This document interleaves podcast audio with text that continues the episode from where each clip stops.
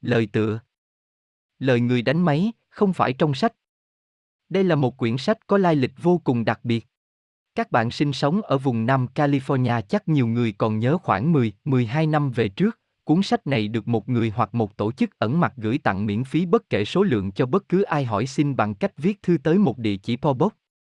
Một số lượng lớn ấn bản đã được phân phối đến tay người đọc, tạo nên một tính cách huyền thoại cho câu chuyện. Tôi không thể nói gì nhiều về quyển sách này ngoài việc giá trị của quyển sách, cả về mặt thực tế lẫn mặt tinh thần đều không phải dễ xác định, và trong số bạn đọc của thư quán có lẽ sẽ có người cảm thấy một tác động nào đó từ sách đến cuộc đời của mình.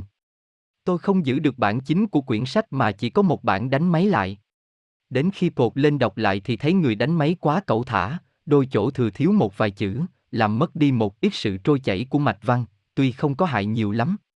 Tôi đã cố gắng sửa lại theo trí nhớ của mình những chỗ có thể sửa. Hy vọng bạn nào giữ được quyển sách này sẽ giúp tôi phục hồi nguyên bản. Lời tựa Tôi nhớ một buổi tối đàm đạo với một người trẻ tuổi về giá trị của đồng tiền. Giọng cô ta hăng say, có những thứ mà đồng tiền không thể mua được, tôi cười đùa, đồng ý, nhưng đó là những thứ mà tôi không cần. Nói vậy nhưng trong thâm tâm, tôi vẫn thông cảm cái băn khoăn của tuổi mới lớn về tiền bạc. Tôi đã lớn lên với câu kinh thánh như người giàu mà lên được thiên đường còn khó hơn con lạc đà chui qua lỗ kim, hay những lời nói được ghi là danh ngôn như không có tài sản lớn lao nào mà không thu nhập bằng tội ác, rồi những so sánh chế giễu về những tên trọc phú với kẻ thanh bần. Lớn lên, ra đời, sau bao nhiêu bài học về tuổi nhục, nghèo hèn, thua kém và thất bại, tôi bắt đầu biết kính trọng giá trị của đồng tiền. Tôi không biết cái nghèo có mang lại hạnh phúc hay nhân cách cho ta không? Nhưng tôi thấy người ta đã nhân danh cái nghèo để bào chữa cho bao nhiêu tội ác, từ đấu tranh giai cấp cho đến trộm cướp lường gạt. Nhưng từ kính trọng đồng tiền đến thờ phượng nó lại là một thái cực bao người đã lầm lỗi. Chính tôi cũng đã bỏ mất bao thì giờ để tìm cách làm giàu theo kiểu gia tốc của Mỹ, kiểu phát sờ phúc, Somethin for no thiên, ghe trích quyết. Lại thêm một lô những bài học. Các triết lý nhân quả của nhà Phật mà tôi đã bỏ quên luôn luôn hiện diện. Muốn có trái ăn, phải biết trồng cây. Đồng tiền chỉ là những trái quả tạo thành từ hạt giống, công sức và thời gian của mình. Không chịu bỏ gỗ vào lò sưởi mà ngồi đợi hơi nóng, thì cái đợi chờ phải là thiên thu. Sau những bước vấp đó, tôi bắt đầu đi trong vững vàng. Xã hội và sở thuế bắt đầu sắp tôi vào danh sách những người giàu có. Có tiền, tôi thấy mình rộng lượng hơn, thương và kính trọng tha nhân hơn, nhưng trên hết, tôi thương và kính trọng tôi hơn. Những mặc cảm với những người dân đã đô hộ chúng ta như người Mỹ, người Nhật, người Tàu, người Pháp đã biến mất.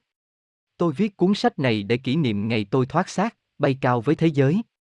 Tôi viết cho tôi, hơn là cho bất cứ ai. Cuốn sách như cuốn nhật ký, giữ kín ở một góc tối nào trong đống sách vở tài liệu thu gom từ bao năm đi và sống. Nhưng một buổi tối ở khách sạn Metropole ở Hà Nội làm tôi thay đổi ý định. Tôi đến Việt Nam với một phái đoàn đầu tư của một công ty lớn của Mỹ. Tên chủ tịch chiếm một phòng lớn nhất gọi là Presidenti Suite. Tôi chỉ ở một unito Suite, tiền phòng chỉ có 420 đô la mỗi ngày, nhưng cũng bằng tiền lương nguyên năm của một kỹ sư trẻ ở xứ mình. Tối đó, sau một ngày họp hành mệt nghỉ, tên chủ tịch Mỹ kéo tôi xuống ba, ngồi uống rượu nghe hắn đánh đàn dương cầm nghêu ngao bài Miway. Chung quanh cả bọn điếu đóm lăng xăng hát theo, kể cả những tên không ở trong phái đoàn. Tôi nhìn quanh tất cả đều là ngoại quốc, trừ những anh bồi bàn. Tôi chợt thấy thật cô đơn trong cái ồn ào và trong cái tráng lệ tuyệt mỹ của một khách sạn năm sao. Tôi thèm muốn bóng dáng của người Việt, mong có thêm những bạn đồng hành cùng quê hương cho tôi khỏi thấy mình vong thân ngay trên xứ sở của mình. Tôi cho in lại cuốn sách này để mong những người Việt đi sau tránh những lỗi lầm và thu ngắn cuộc hành trình để gia nhập cộng đồng thế giới với niềm hãnh diện và trong sự kính nể của những người ngoại quốc. Tôi nghĩ là người đọc không cần biết tên tuổi tôi làm gì nên xin được ghi là vô danh. Tôi không định kiếm tiền bằng cuốn sách này, nên xin gửi cho các cơ quan thiện nguyện bán và lấy tiền gây quỹ cho họ.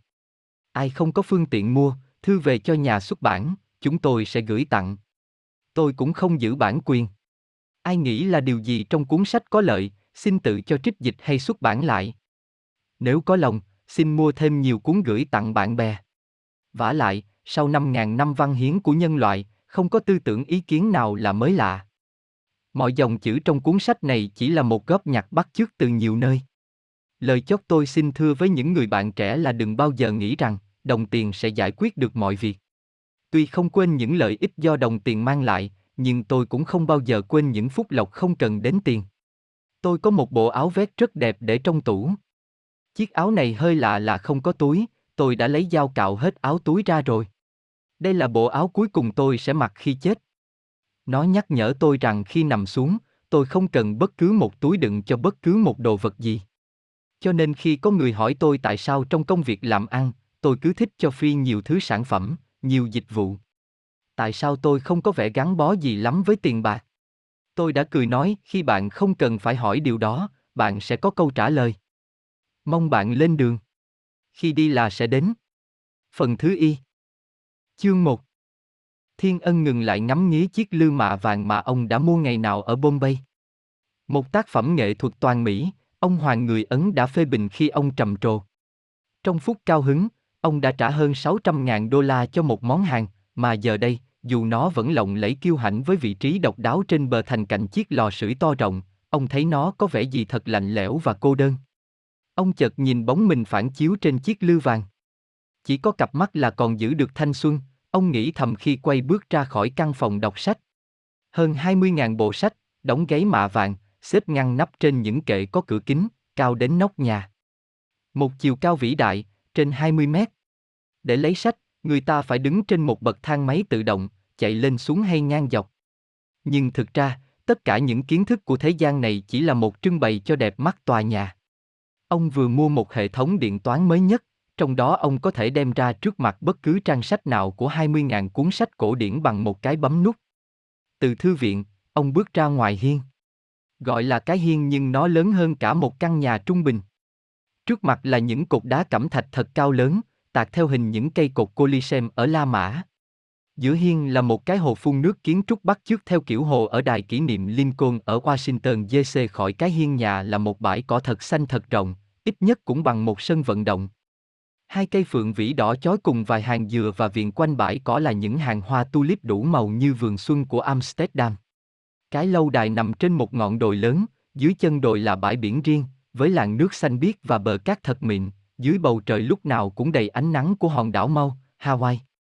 Tất cả trang trí của tòa lâu đài vĩ đại, từ món nhỏ nhất đến món lớn nhất, đều nói lên cái sang trọng lộng lẫy của một bậc vương giả. Diện tích của toàn thể khu đất lên đến 80 mẫu Tây, chia ra ba khu, khu nhà ở, khu cho khách và khu cho gia nhân. Mỗi khu là một kiến trúc riêng biệt, rộng và huy hoàng như ba khách sạn năm sao, châu đầu vào nhau nhưng vẫn giữ các hãnh diện riêng biệt. Nối liền ba trực thăng và một sân đánh gôn tám lỗ. Cung điện của vua chúa rất vĩ đại của tòa lâu đài mang tên V này. Cái tên đơn giản gây nhiều đàm tiếu, cũng như mọi ước tính về phí tổn tổng cộng của toàn thể kiến trúc. Thấp nhất là 80 triệu Mỹ Kim, cao nhất lên đến 200 triệu. Không một khách thăm nào có thể nghi ngờ về sự giàu có của Phan Thiên Ân. Với những người ngoại quốc, cái tên T.A. Phan được thì thầm trong nể trọng và ghen tức. Dù ông rất kín đáo và tránh né mọi ồn ào của báo chí hay dư luận, ông và những công ty của ông vẫn được nói đến thường xuyên trên những tạp chí thương mại. Họ cho ông cái bí danh là The Quyết Vietnamese, và năm vừa rồi, tạp chí Forbes cho tên ông vào hàng thứ bảy trong những người giàu nhất thế giới. Nhưng tự trong thâm tâm, không cần những ước tính, ông cũng biết là ông rất giàu. Cái giàu tiền bạc chỉ là một con số để thiên hạ thị phi. Cái giàu thực sự là sự sung mãn về sức khỏe, về tình yêu, về nhiệt tình, về kiên nhẫn, về cá tính, về đạo đức. Trong tất cả mọi khía cạnh, nếu tính chung, ông thực sự là người giàu nhất thế giới. Từ khi bắt đầu cuộc đời làm việc ở tuổi 16, đến năm nay, ông đã 76 tuổi đời. 60 năm của thăng trầm biến đổi, của mưa bão giang hồ, của đêm dài cô độc, của thất bại và chiến thắng, của vinh quang và tuổi nhục. 60 năm dâu bể. Ngày nay, khi ông tự biết là mình đã đạt đến mục tiêu, đã thành người giàu nhất thế giới, Thiên Ân tự nhủ chỉ có đôi mắt là còn giữ được vẻ thanh xuân. Thiên Ân bước qua khu vườn rộng, rẽ vào một ngôi nhà nhỏ. Khí trời của buổi sáng lành lạnh nhưng thật tươi mát. Mỗi một hơi thở là một thần tiên. Sóng biển vỗ thành một điệu nhạc êm dịu, chêm vào tiếng chim kêu ríu rít. Alan Chaman, người kế toán trưởng của công ty, nhân vật thứ hai của tập đoàn, người nhân viên lâu đời nhất của Thiên Ân, người cộng sự thân tín nhất, đang đứng đợi. Good morning, sir. Thiên Ân gật đầu chào lại, im lặng bấm những ám số để mở cánh cửa sắt dày. Mặt của cha mang lộ vẻ băn khoăn. Ông thắc mắc rất nhiều khi người chủ yêu cầu ông đến gặp ở đây. Căn nhà nhỏ này là một bí mật được bao nhiêu nhân viên của công ty Thiên Ân bàn tán. Chưa ai biết được là Thiên Ân chứa giữ gì sau cánh cửa im lìm này. Giờ đây, ông sắp sửa được trực diện với cái bí mật đó. Ông hơi thất vọng khi bước vào phía trong. Căn nhà có hai phòng, phòng trước bày biện rất đơn sơ. Một bộ bàn ghế bằng gỗ chạm sa cư, đẹp nhưng không phải là loại đắt tiền. Quanh phòng là những kệ tài liệu, chắc chứa đựng rất nhiều những hồ sơ bên trong. Rải rác quanh phòng là những vật lưu niệm nho nhỏ, rất cá nhân. Một sấp thư, vài cái hình cũ, một lư hương đồng, vài bức tranh không lấy gì là đẹp. Thiên ân ra dấu cho cha mang ngồi xuống, rồi bắt đầu. Bạn già, tôi chưa bao giờ hỏi bạn về vấn đề này. Nhưng tôi muốn bạn thử tính dùm tôi xem tất cả tài sản của tôi, trừ đi những nợ nần, còn lại là bao nhiêu. Cha mang hơi ngạc nhiên, vì thiên ân không bao giờ để ý đến con số này. Nhưng cha man biết rất rõ, máy điện toán trong phòng riêng của ông vẫn cộng trừ hàng ngày hai con số tích sản và tiêu sản. Mỗi tối trước khi đi ngủ, ông biết rất chính xác là cho đến bữa tối nay, ông chủ thiên ân của ông có một tổng sổ tài sản thực sự là bao nhiêu. Thưa ngài, cho đến tối hôm qua, trị giá tài sản, net của ngài là 4 tỷ 636 triệu đô la. Nếu ta phải phát mại tất cả trong một thời gian ngắn, số tiền thu về thực sự của ta sẽ ước tính được bao nhiêu? Cha mang bắt đầu hoảng sợ trước câu hỏi. Thưa ngài, trị giá nói trên là dựa trên trị giá theo đối chiếu biểu của các công ty. Các công ty này đều đang hoạt động tốt, trừ Techo và Viac đang lỗ lã nhẹ. Cho nên nếu tìm được người mua đứng đắn, số tiền thu về còn có thể cao hơn số tiền trên. Tôi ước tính là mình có thể thu hoạch trên 6 tỷ Mỹ Kim, trừ thuế lợi tức và tư bản dài hạn khoảng 2 tỷ, ngài sẽ có khoảng 4 tỷ sau cùng. Phải mất bao lâu để thanh toán hết mọi tài sản? Cha mang thực sự kinh hoàng. Tôi ước tính chừng 18 tháng. Hơn nửa số tài sản trên thuộc diện cổ phần trên thị trường chứng khoán và những trái phiếu chính phủ, nên ngài có thể thu về 2 tỷ trong vòng 30 ngày. Phần còn lại còn tùy theo thị trường mua bán nhưng nến ngài vội vàng, tôi nghĩ là mình có thể hoàn tất mọi dịch vụ trong vòng 12 tháng. Được rồi, vậy bạn già hãy bắt đầu quy trình phát mãi ngay lập tức. Liên lạc với các ngân hàng, các tổ hợp luật sư vân vân. Dĩ nhiên bạn già biết phải làm những gì. Cha mang thấy một luồng điện mạnh chạy qua cơ thể. Ông ríu lưỡi không nói nên lời. Sau cùng ông lắp bắp, dĩ nhiên, thưa ngài, tôi biết cách thức. Nhưng thực sự tôi không hiểu. Tập đoàn chúng ta vừa đạt được thành quả tốt đẹp nhất trong lịch sử công ty. Năm vừa rồi, mức lợi thuần của chúng ta gia tăng hơn 27%. Mọi công ty đều được chăm sóc bởi những nhà quản lý đáng tin cậy. Cái hợp đồng vừa mới ký với Trung Quốc về hệ thống viễn liên cho vùng Tứ Xuyên sẽ đẩy công ty Wiley Technology lên ngang hàng với các bậc đàn anh như AT&T, MCL. Tôi xin lỗi ngài. Tôi chưa bao giờ vấn hỏi những huấn lệnh lớn của ngài, nhưng lần này, thực sự tôi không sao hiểu nổi. Thiên ân cười nhẹ. Ông nắm lấy bờ vai của cha mang, nhìn dịu dàng vào cặp mắt của cha mang. Bạn già tin cậy của tôi. Bạn còn nhớ huấn lệnh đầu tiên của tôi khi tôi vừa tuyển bạn làm việc. 35 năm rồi phải không? Cha màng không cần suy nghĩ. Thưa ngài, ngài ra lệnh là mỗi năm, khi tính xong mức lời thuần, lấy 30% từ quỹ ra trao tặng cho tất cả các cơ quan từ thiện hay cá nhân nghèo khổ. Và lúc đó bạn già đã nghĩ rằng tôi là một thằng thương gia khùng, bạn có còn nhớ? Thưa ngài, tôi quả có so đo về về huấn lệnh này. Thiên ân ngửa nhìn lên trần nhà, rồi quay về phía biển. Và bây giờ, bạn già có đồng ý là lo ngại của bạn già hơi quá đáng không? Thưa ngài, vâng. Vậy thì bạn già hãy bình tâm. Hãy tin cậy vào sự phán đoán của tôi lần này. Để tôi thử giải thích cho bạn già nghe về kế hoạch. Tôi năm nay cũng đã 76 tuổi. Nhu cầu của tôi bây giờ rất giản dị. Vợ của tôi đã mất từ lâu, những cuộc tình tiếp theo chỉ là những giải trí nhẹ nhàng mà bây giờ tôi không còn thấy thú vị nữa. Hai thằng con trai, sáu đứa cháu nội, mười đứa chắc, đã vui hưởng đời sống riêng tư của bọn chúng, và sự nghiệp của mỗi đứa cũng đã rất vững vàng. Tôi không còn ham muốn gì nhiều. Tôi chỉ muốn giữ lại một ít của cải để có thể sống thoải mái trong những ngày còn lại. Còn tất cả, tôi muốn phân phát chúng cho những người xứng đáng trước khi tôi chết. Tôi không muốn ai sâu xé hay hiểu lầm khi tôi nằm xuống. Thưa ngài, đừng nói dại dột, sức khỏe ngài vẫn toàn hảo. Thiên ân đưa ngón tay ra dấu cho cha màng yên lặng. Tôi muốn ngay hôm nay, bạn hãy thảo ra một kế hoạch chi tiết trong việc phát mại toàn diện tất cả những tài sản của tôi. 30% trong tổng số, bạn sẽ chia đều cho gia đình tôi theo danh sách này. 30% nữa, bạn sẽ chia đều cho toàn thể nhân viên trong mọi công ty của Thiên Ân. Còn 40% sau cùng, bạn sẽ phân phối theo tỷ lệ cho các cơ quan từ thiện theo như danh sách này. Tôi biết đây là một công tác rất trái ý và gây sự đau lòng cho riêng bạn, nhưng mong bạn cố gắng giúp tôi. Cha mang lắc đầu, giọng ông ta chìm xuống trong cảm xúc. Thưa ngài, tôi vẫn nghĩ là ngài quá vội vàng. Sức khỏe ngài còn giữ ngài lại với chúng tôi một thời gian khá dài. Tôi không hiểu. Tôi thương yêu ngài với tất cả thành kính và tôi muốn tiếp tục ở bên ngài, phục vụ và học hỏi. Nhưng ý ngài trên hết. Cha mang, tôi yêu cái cá tính đặc biệt của bạn già. Bạn luôn luôn lo lắng cho người khác hơn là cho bản thân của chính bạn. Bạn có nghĩ gì về tương lai của bạn không, khi tập đoàn các công ty thiên ân không còn hiện hữu? Tôi đã theo ngài 35 năm nay. Tôi đã quên tôi. Chỉ có hạnh phúc của ngài là điều tôi quan tâm. Thiên ân nắm chặt tay cha mang. Ông nói với tất cả triều mến. Tôi muốn bạn chuyển ngay qua trương mục của bạn 50 triệu Mỹ Kim. Và tôi muốn bạn tiếp tục ở cạnh bên tôi cho tới khi tôi trả được một món nợ mà tôi đã hứa hẹn từ 50 năm trước. Khi tôi trả xong lời hứa, tôi sẽ tặng bạn tòa lâu đài này và sẵn sàng nằm xuống trong an bình. Người kế toán trưởng giật mình như vừa thức dậy từ một cơn mê. Thưa ngài, 50 triệu Mỹ Kim, tòa lâu đài này, quả thực tôi không xứng đáng. Thiên ân gật gù.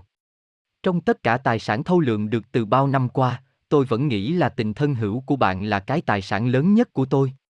Những gì tôi gửi tặng bạn ngày hôm nay thực không nghĩa lý gì so với lòng trung thành và sự tận tụy của bạn trong suốt 35 năm qua.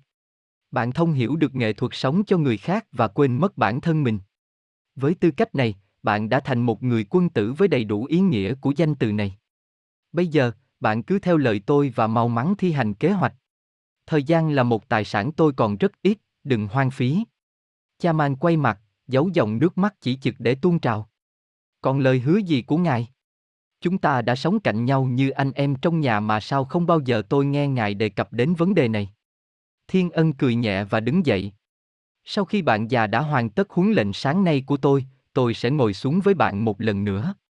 Và tôi sẽ nói cho bạn nghe một bí mật tôi chưa hề chia sẻ với ai, kể cả vợ tôi, từ 50 năm qua.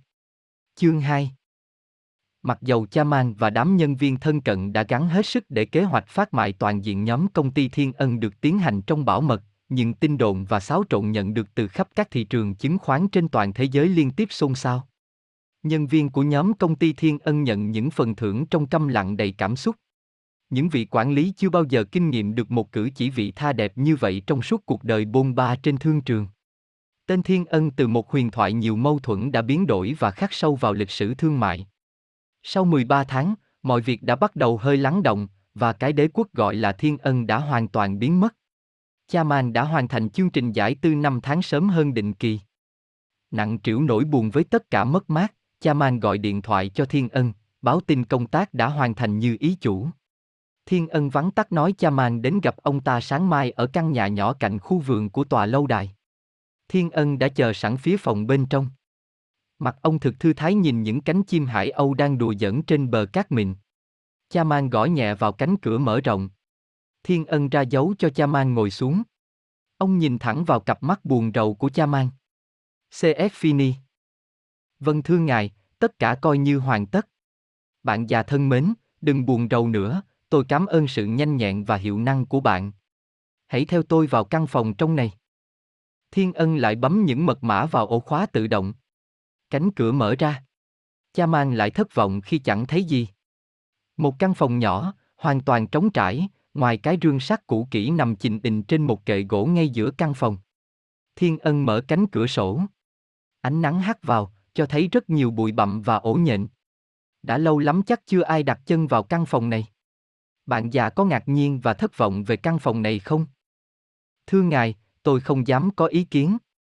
Nhưng chắc bạn cũng nghe rất nhiều lời đồn đại về căn phòng bí mật này. Vâng, thưa ngài, ai cũng rỉ tai là ngài đã giấu kín trong căn phòng này và trong căn nhà này một bí mật gì ghê gớm lắm. Bạn già, tôi cũng nghe nhiều. Nào là bao nhiêu kim cương, bảo vật, chất đầy trong những thùng phi 55 gallon.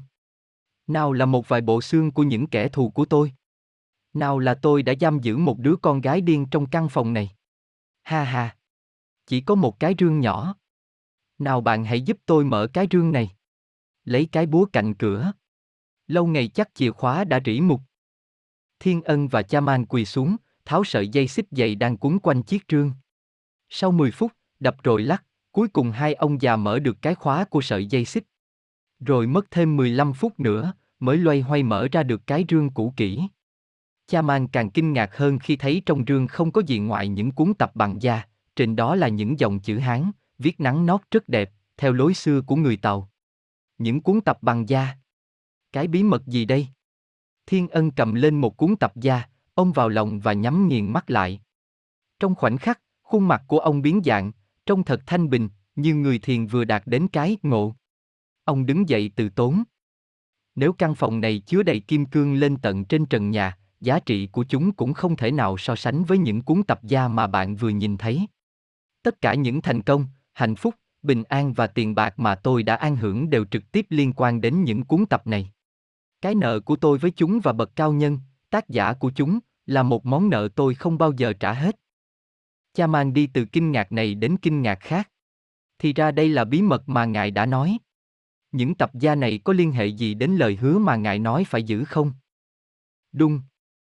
Những câu văn trên những cuốn tập này chứa đựng những gì mà giá trị còn quý hơn một kho kim cương, xin ngài cho biết. Tôi gọi những gì viết trên cuốn tập gia là những tờ kinh. Những lời chỉ dạy của tiền nhân. Tất cả những tờ kinh đều chứa đựng một nguyên lý, một định luật, một sự thực căn bản mà người đọc phải thấu hiểu và ghi khắc vào tiềm thức. Khi người đọc đã chôn được những nguyên lý này vào tận bản năng của hắn, hắn sẽ có quyền lực để thâu lượng tất cả giàu sang hắn chọn. Cha mang nhìn không chớp vào những tờ kinh. Ông vẫn chưa hiểu nổi. Giàu như ngài. Cả thảy là 10 tờ kinh nhưng chỉ có tất cả chín nguyên lý chứa đựng trong chín tờ kinh. Tờ kinh đầu tiên là tờ chỉ dẫn cách thức để thấu hiểu và nhập tâm được những nguyên lý sau đó. Người đọc phải thuộc lòng từng tờ kinh theo thứ tự đã ghi sẵn. Như vậy đâu có gì là khó khăn lắm. Thực vậy, nó rất đơn giản. Nhưng người đọc phải bỏ mất nhiều thì giờ để học thuộc lòng, phải chăm chú thấu hiểu ý nghĩa của từng chữ, thì những nguyên lý chứa trong tờ kinh mới có thể nhập vào tâm thức hắn, chôn sâu vào tiềm thức. Kết quả sau cũng là nguyên lý đó sẽ trở thành một thói quen không bỏ được. Cha mang cầm lên một tờ kinh, đọc qua những dòng chữ Hán mà ông không hiểu. Ông tò mò nhìn về phía Thiên Ân, xin lỗi ngài, cho tôi táo bạo hỏi vấn ngài. Tại sao ngài lại không chia sẻ những nguyên lý này cho người khác, nhất là những đám nhân viên trung thành lâu năm của ngài? Ngài rất trọng lượng, chia sẻ và trao tặng không biết bao nhiêu của cải cho các công tác từ thiện, tại sao ngài không để đám nhân viên ngài có cơ hội học hỏi để có thể giàu sang như ngài? Ít nhất nếu họ học hỏi được 1,2 nguyên lý thôi, họ cũng trở thành những nhân viên hữu dụng hơn cho công ty. Tại sao ngài lại giữ kín những nguyên lý, kiến thức này suốt mấy chục năm qua? Tôi không có lựa chọn nào khác. Năm 16 năm trước, khi được giao lại những tờ kinh này, tôi phải thề trong danh dự là tôi chỉ chia sẻ những bí mật này cho đúng một người mà thôi. Tôi không hiểu được lý do của lời yêu cầu kỳ lạ này. Tôi được áp dụng những nguyên lý cho chính đời tôi, cho đến khi một người khách lạ nào sẽ tìm đến để nhận lại những tờ kinh. Tôi sẽ nhận ra người khách lạ này bằng trực giác, bằng những dấu hiệu siêu hình. Tôi sẽ giao những tờ kinh này dù người khách kia có thể không yêu cầu hay tìm kiếm. Ngài sẽ chờ đến bao giờ? Tôi không biết. Nhưng trong 56 năm qua, tôi đã thấu hiểu và áp dụng tận tình những nguyên lý chứa đựng trong những tờ kinh. Tôi đã thành công ngoài sức dự tưởng. Tôi đã trở thành một trong những người giàu nhất thế giới, không những so bằng của cải mà còn giàu trong tình yêu, trong tình bạn, tâm hồn và trí tuệ. Bạn già chắc có nhận thấy là đôi khi trong huấn lệnh của tôi hơi kỳ cục và khác người đời. Bạn vẫn cãi và cho là tôi đã sai. Nhưng cuối cùng, tất cả huấn lệnh của tôi đều đem lại những thành quả hết sức tốt đẹp. Những khôn ngoan này, tôi không là kẻ sáng tạo, mà chỉ là một tên bắt chước. Nhưng khi nguyên lý thấm nhập vào bản năng, cái bắt chước của tôi đã vô cùng sáng tạo.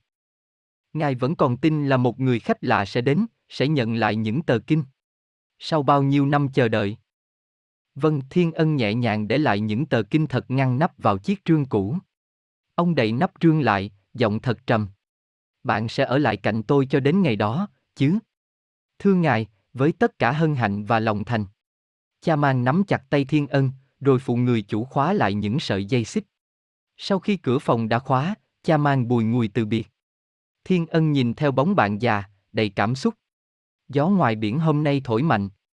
Những cành cây chùm lá rung động, làm xáo trộn cái yên tĩnh của những con chim vẫn đùa chơi trên bãi cỏ. Dưới xa, một chút bụi mà sau tảng đá lớn phía chân ngọn đồi. Thiên Ân vuốt nhẹ mái tóc đẫm sương. Ông thấy lành lạnh, nhất là trong tận đáy hồn. Ngọn gió dĩ vãng ngày nào ở Nha Trang. Ông ngậm ngùi để trí suy tưởng quay về dòng thời gian, ngày mới lớn. Chú thích. CF Fini, tiếng Pháp là hết rồi. Chương 3 Buổi trưa hè của Nha Trang không giống như một thời điểm nào trên thế giới. Nhất là thời Pháp thuộc. Những năm 40, dù thế giới đang biến động mạnh, Nha Trang vẫn im lìm trong cái thanh bình thu gọn của một tỉnh lẻ. Và trưa ngày hè, thật nóng thật ẩm, con người chạy trốn dưới những tàn cây, trong những căn nhà, tạo cho tỉnh cái vắng lặng mệt mỏi. Nhưng bù lại, tiếng sóng vỗ và chút gió hiu hiu, lại ru ngủ thật thần tiên. Cái villa của Lương Thành nằm cạnh biển, phía sau tòa thị xã. Mỗi năm, ông ra đây vài tuần để nghỉ mát. Các cơ sở thương mại của ông đều ở tại Sài Gòn. Chiến tranh thế giới đang bùng nổ chung quanh, từ Miến Điện đến Triều Tiên, và Lương Thành lợi dụng tối đa sự thiếu hụt trầm trọng về mọi mặt hàng khắp nơi. Chiến tranh càng lớn mạnh, tiền bạc Lương Thành càng tích lũy. Những ngày ở Nha Trang này là những ngày yên ổn nhất của Lương Thành. Ông không muốn ai quấy rầy cái yên tĩnh đó. Vậy mà thằng Thiên Ân lại xin gặp, chuyện khẩn cấp. Hắn mồ cô cha mẹ từ thuở mới đẻ, ông thương tình giúp đỡ tiền bạc cho ông chú họ hắn có phương tiện để nuôi. Năm 13, nó cần việc làm, ông cho làm tài xế một chiếc xe vận tải chở hàng của ông. Lần đi Nha Trang này, hắn xin thay tên tài xế riêng, lái cho gia đình ông đi nghỉ mát. Ông hơi bực nên sẵn giọng hỏi khi hắn vừa thò đầu vào. Mày muốn gì? Làm gì mà phải khẩn cấp nói chuyện quan trọng? Việc tài xế xe vận tải của mày không được như ý sao? Thằng bé cúi mặt nhìn xuống tấm thảm đỏ. Thưa chú, không. Tại sao, giờ rất nhiều và bất thường hả? Hay mày không đủ sức? Thưa chú, không. Vậy thì nói cho tao nghe rõ coi mày muốn yêu cầu điều gì. Cũng như nói rõ lý do của lời yêu cầu này. Con xin chú cho con làm người bán hàng thay vì tài xế. Con muốn đi bán giống như Trương Phú, Trần Bình và những người mại bản khác. Con muốn chú giao hàng cho con như họ, con muốn được giàu sang như họ. Con muốn thay đổi cuộc đời hèn hạ của con.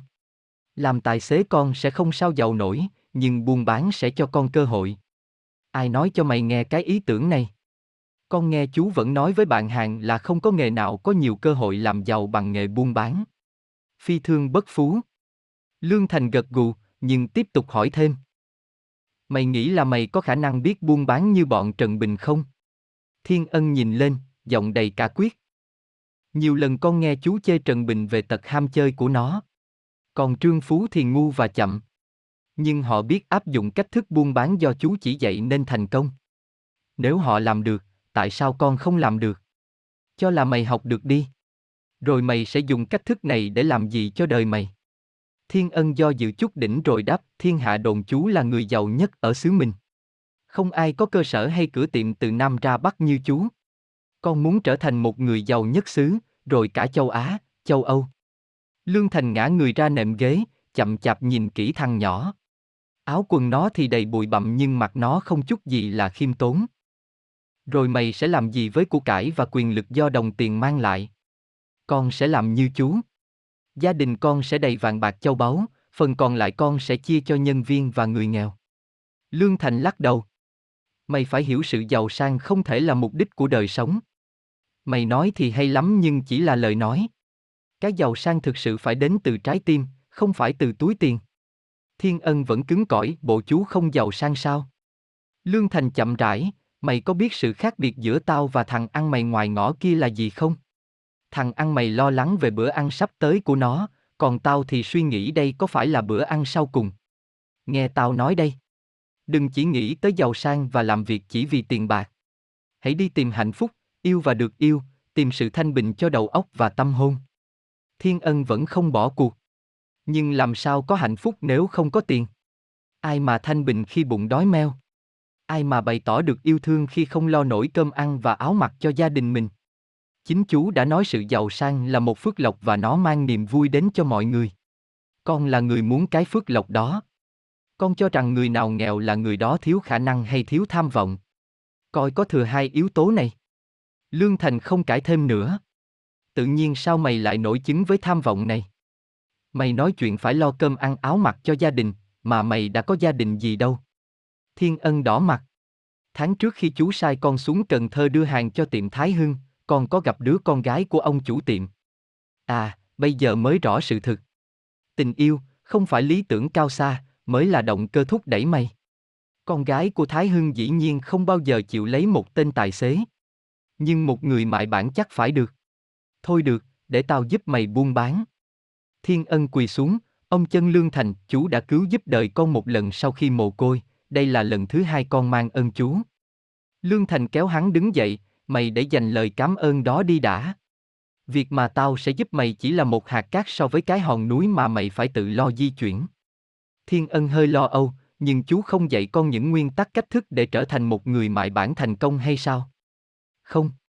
Lúc mày còn mồ côi, tao có thể đem mày về nhà nuôi nấng chiều chuộng và cho mày đủ thứ vật chất để có một nếp sống nhàn hạ. Tao đã không làm như vậy. Tao để mày bắt đầu cuộc đời làm việc bằng chân tài xế, vì tao tin là nếu trong mày có ngọn lửa tham vọng, lần lần nó sẽ cháy bung ra ngoài, trưa nay, tao cũng sung sướng khi nhìn ý chí trong mắt mày và nghị lực trên khuôn mặt mày. Cái phán đoán của tao rất đúng, nhưng mày vẫn phải chứng minh là có nhiều thực lực trong lời nói của mày, không phải chỉ là thùng rỗng. Thiên ân im lặng, nhập tâm từng lời nói của Lương Thành. Trước hết, mày phải chứng tỏ cho tao, và quan trọng hơn, là cho chính mày, rằng mày có thể chịu đựng được những thử thách của nếp sống của một tên mại bản. Nó không dễ dàng gì. Tao đã nói nhiều lần là không gì làm giàu nhiều như nghệ buôn bán mà thành công, nhưng sở dĩ cái giàu sang nó lớn lao như vậy là vì rất ít người thành công. Bao nhiêu người đã gánh nhận những thất vọng và thất bại, dù họ có đầy đủ những khả năng để làm giàu. Họ không nhận chân được điều này. Bao nhiêu người đã run sợ và nghi ngờ khi phải trực diện những trở ngại. Họ coi những trở ngại như là một kẻ thù, khi thực sự, trở ngại là một người bạn tốt. Trở ngại rất cần yếu, vì trong tất cả công việc và nghề nghiệp quan trọng, thắng lợi chỉ đến sau bao nhiêu trận chiến và thất bại. Nhưng sau mỗi trận chiến, mỗi thất bại, khả năng và nghị lực của mày sẽ gia tăng, sự can đảm và sức chịu đựng sẽ bén nhạy hơn. Kết quả sau cùng là một niềm tự tin mới, một ý chí mới. Do đó, trở ngại là một người bạn tốt, bắt mày phải trở thành giỏi hơn, hay bỏ cuộc. Mỗi một thất vọng là một cơ hội để tiến tới, tránh né chúng là mày sẽ vất đi tương lai của mày. Thiên ân gật gù, muốn đáp lời, nhưng Lương Thành ra dấu bảo im. Ông tiếp tục, thêm vào đó, mày đã chọn một nghề nghiệp có thể nói là cô đơn nhất thế giới. Ngay cả thằng thu thuế bị khinh ghét cũng được về nhà khi trời tối. Ngay cả thằng lính Lê Dương cũng có bạn bè trong trại lính mỗi đêm. Mày sẽ phải nhìn bao nhiêu hoàng hôn trong cô quạng, thật xa gia đình và bạn bè. Không có một cảnh nào buồn hơn khi mày phải đi ngang một căn nhà lạ trong một tỉnh lạ, nhìn gia đình người khác quay quần trước bữa cơm chiều, đùa giỡn. Những phút cô đơn này sẽ đem đến cho mày bao nhiêu là cám dỗ. Giọng Lương Thành trầm xuống, phản ứng của mày trước những cám dỗ này sẽ ảnh hưởng rất nhiều đến sự nghiệp của mày. Khi chung quanh mày chỉ có một mình mày và một mớ hàng, mày sẽ cảm thấy vô cùng rối loạn. Những mục đích, những giá trị đều bị lạc hướng, và những hành động của mày đôi khi trở thành ngu xuẩn và đem đến những hậu quả khó lường. Bao nhiêu người với những khả năng rất cao về nghề mại bản đã chôn vùi sự nghiệp của họ trong cảnh huống đó. Ngoài ra, không ai sẽ an ủi hay đùa chơi với mày khi mày thua lỗ, chỉ có những đứa muốn lợi dụng. Con sẽ cẩn thận và sẽ theo đúng lời chú dặn. Được rồi, mình sẽ bắt đầu. Tao sẽ không nói thêm gì nữa. Mày vẫn còn là một con sâu. Cho đến khi nó hóa bướm, sâu vẫn là sâu cho đến khi mày tạo cho mày một sự nghiệp, mày vẫn chưa thể là một tên mại bản. Bao giờ con bắt đầu? Thứ hai, khi về lại Sài Gòn. Mày đến kho hàng số 6, gặp thằng Mười Thanh. Nó sẽ lập một chương mục mới cho mày, và sẽ giao cho mày lô hàng đầu tiên. Một hãng dược phẩm bên Hòa Lan mới cho công ty tao độc quyền bán tại Đông Dương một loại thuốc mới, chữa bệnh sốt rét, công hiệu gấp trăm lần loại quinquina vẫn đang sử dụng. Mày sẽ lấy khoảng một nghìn hộp, rồi đi thẳng lên khu Pleiku, park xe. Đường đi còn khó khăn, nhiều chỗ mày phải đi thuyền. Dân trên đó cũng còn nghèo lắm, mấy thằng mại bản của tao chê, không thèm lên bán, và tụi dân không có tiền mua. Nhưng tao đã bán rất nhiều hàng ở khu này. Mày sẽ ở lại quanh các làng thượng cho đến khi bán hết.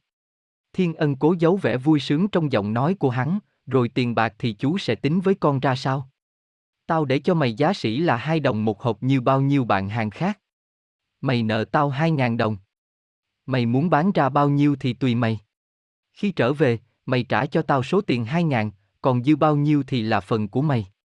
Thiên ân gật gù, trong trí hắn đã bắt đầu phát họa một chương trình làm việc cho ngày mai. Lương Thành vỗ nhẹ vai tên tài xế muốn thành mại bản, khi về, nếu mày thấy nghề này không thực sự hấp dẫn, mày đừng xấu hổ. Tao sẽ cho mày trở lại chân tài xế. Đừng bao giờ xấu hổ vì đã gắn làm. Những đứa thực sự thất bại là những đứa không bao giờ dám làm.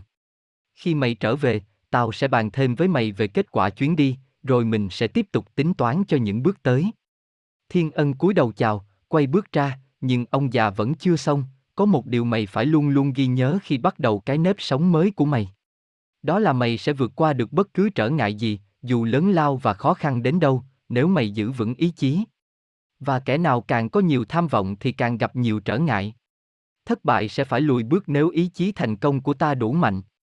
Lương Thành tới gần Thiên Ân, nhìn thẳng vào mắt hắn, mày có hiểu hết ý của tao không? Có, thưa chú. Vậy thì lặp lại tao nghe.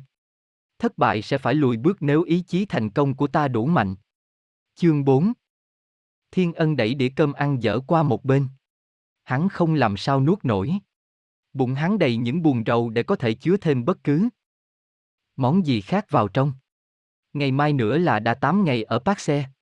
Suốt nửa tháng qua, từ khi đến Pleiku, rồi qua biên giới đi về vùng Hạ Lào này, hắn đã mòn gót trên tất cả những nẻo đường, từ hẻo lánh đến đông đúc, từ thành thị đến thôn bản xa xôi. Hắn nhìn chiếc vali dưới chân, một ngàn hộp thuốc vẫn còn nguyên vẹn.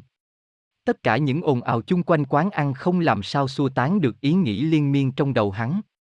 Cái nghi ngờ sâu xé biết bao tên mại bản từ thuở khai thiên đang bắt đầu xâm nhập đầu hắn. Tại sao thiên hạ không chịu bỏ chút thì giờ nghe lời giải thích của mình? Làm sao để gây sự chú ý? Tại sao mà chưa nói được năm câu, họ đã đóng sập cửa lại? Tại sao họ không có một chút hào hứng nào khi mình nói về công hiệu của thứ thuốc mới? Thiên hạ nghèo như vậy sao? Không dám thử một loại thuốc đắt tiền hơn, dù rất công hiệu. Tại sao họ cứ nói để lần khác? Tại sao mình lại có sự hoài nghi khi phải gõ những cánh cửa khép kín? Tại sao mình cứ ngại về cái giá hàng của mình quá cao? Hắn lắc đầu, khinh ghét cái thất bại hèn hạ này. Có lẽ đây không phải là nghề nuôi sống hắn. Có lẽ nó chỉ nên làm một tên tài xế với giấc mộng bình thường. Là một tên mại bản, may lắm thì hắn huề vốn sau khi khấu trừ chi phí mỗi ngày. Lương Thành gọi hắn là gì? Tên chiến sĩ trẻ tuổi tài cao. Trong giây phút này, hắn chỉ muốn yên thần ngồi trên chiếc xe vận tải của hắn, lang thang trên con đường đã định sẵn. Rồi hắn hình dung đến khuôn mặt và mái tóc của Mị Hương, đến ông cha già khó tính của nàng, đến cái cửa tiệm Thái Hưng đồ sộ, và hắn xua gạt ngay những nghi ngờ.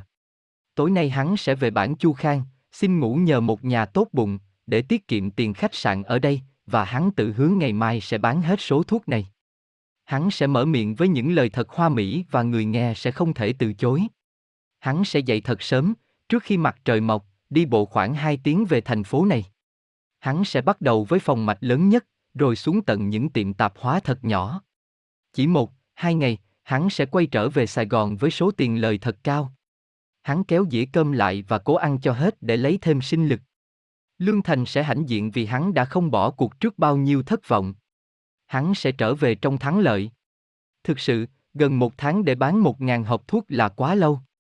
Nhưng hắn biết rằng, lần tới hắn chỉ cần ba tuần, rồi hai tuần, rồi một tuần. Với sự chỉ dạy của Lương Thành, hắn sẽ bán một ngàn hộp thuốc trong vòng vài giờ. Hắn sẽ trở thành tên mại bản giỏi nhất và giàu nhất Sài Gòn. Thiên hạ sẽ ca tụng hắn. Hắn rời khỏi tiệm ăn, bắt đầu đi bộ về hướng Bắc. Phải hơn 12 cây số qua ngọn đồi cao trước mặt mới tới bản Chu Khang. Trời bắt đầu trở lạnh, gót giày của hắn bắt đầu mòn nên hơi lạnh đã thấm tận lòng bàn chân. Cái vali trên tay nặng như ngàn ký. Con đường không xe cộ, nhỏ và gồ ghề. Buổi chiều của một tên lữ hành cô độc. Ngày mai chắc chắn phải khá hơn. Nhưng hắn bắt đầu hiểu tại sao Trương Phú, Trần Bình tránh né vùng thượng nghèo nàn này. Bọn chúng nói không ai có thể bán gì được cho dân ở đây, và mỗi khi hắn thất bại trong sự thuyết phục, những lời phẩm bình này trở lại như một ám ảnh trong đầu. Lương Thành nói ông ta đã bán rất nhiều cho dân địa phương, nhưng có lẽ, thời đó tình trạng kinh tế rất khác biệt, và Lương Thành là một tay mại bản đại tài. Một chiếc xe cục kịch từ phía sau chạy lại, thật chậm. Trên xe chở một lô đàn bà và con nít người Lào. Hắn vẫy lại và xin cho quá gian về bản Chu Khang. Tên tài xế người Lào nhìn quần áo hắn, coi cũng tương tất đàng hoàng, gật đầu cho hắn lên xe. Hắn tự nhủ, mình may mắn. Tiết kiệm được hai tiếng đi bộ. Bộ giò này phải để dành cho ngày mai. Chiếc xe Peugeot đời 30 gì đó, loại xe gia đình nhưng được biến đổi để trở thành xe đò. Chỗ đủ cho 6 người Tây Phương, nhưng hắn đếm cũng gần 30 người, chồng chất còn tệ hơn cá hộp. Thêm một lô hành lý chất ở trên mui xe, khiến tốc độ của chiếc xe không nhanh hơn là xe đạp bao nhiêu. Tuy nhiên, thời giờ không phải là một hiện kim quý báu ở đây. Hắn ngồi ép vào cánh cửa, không thở nổi với cái hôi hám và mùi xú uế nồng nặc. Rồi hắn thiếp đi. Một cánh tay lay hắn trở dậy. Tên tài xế già ra dấu cho hắn xuống. Mọi người trên xe đã đi hết từ bao giờ. Trời tối hẳn, ngọn đèn le lói từ phía thật xa là ngọn đèn duy nhất trong một đêm không trăng sao này. Hắn hỏi tên tài xế có phải đây là bản Chu Khang, trong tiếng Lào chập chững của hắn. Tên tài xế chỉ giơ tay xua đuổi hắn. Trả tên tài xế tiền xe, hắn ôm chiếc vali tần ngần không biết đi về hướng nào. Hắn tự nhủ, thôi cứ tìm một nơi ngủ tạm, rồi sáng mai sẽ hỏi rõ đường xá, trở về park xe. Hắn quyết định tiến về phía ngọn đèn duy nhất. Tưởng là gần, nhưng cũng mất hơn nửa tiếng, hắn mới leo đến nơi. Con đường quanh co, thật trơn trợt, nằm trên một ngọn đồi nhỏ. Đó là một cái nhà sàn, trung bình như những nhà sàn khác ở khu hạ Lào này. Hắn bước lên nấc thang, gỗ cũ và mục như sắp gãy. Hắn gõ nhẹ. Rồi gõ nhẹ. Một hồi lâu, chiếc cửa mở hé.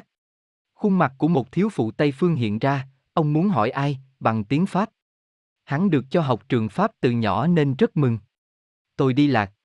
Tôi muốn về bản Chu Khang nhưng xe lại đưa đến đây. Tôi tìm chỗ ngủ tạm đêm nay, để sáng mai tìm đường về park xe. Trong im lặng, người đàn bà mở cửa. Bộ áo quần của người nữ tu. Thiên ân vội vàng, Messi, Ma Cảnh tượng bên trong căn phòng làm Thiên ân kinh ngạc. Cả cái nhà sàn chỉ rộng chưa quá 40 mét vuông, mà nằm la liệt ít nhất là 300 người. Ngoại trừ hơn chục chiếc giường đôi hai tầng, tất cả đều nằm dài trên chiếu, dưới sàn gỗ. Đủ mọi lứa tuổi, từ đứa bé còn bú sữa mẹ đến ông già hom hem gần đất xa trời.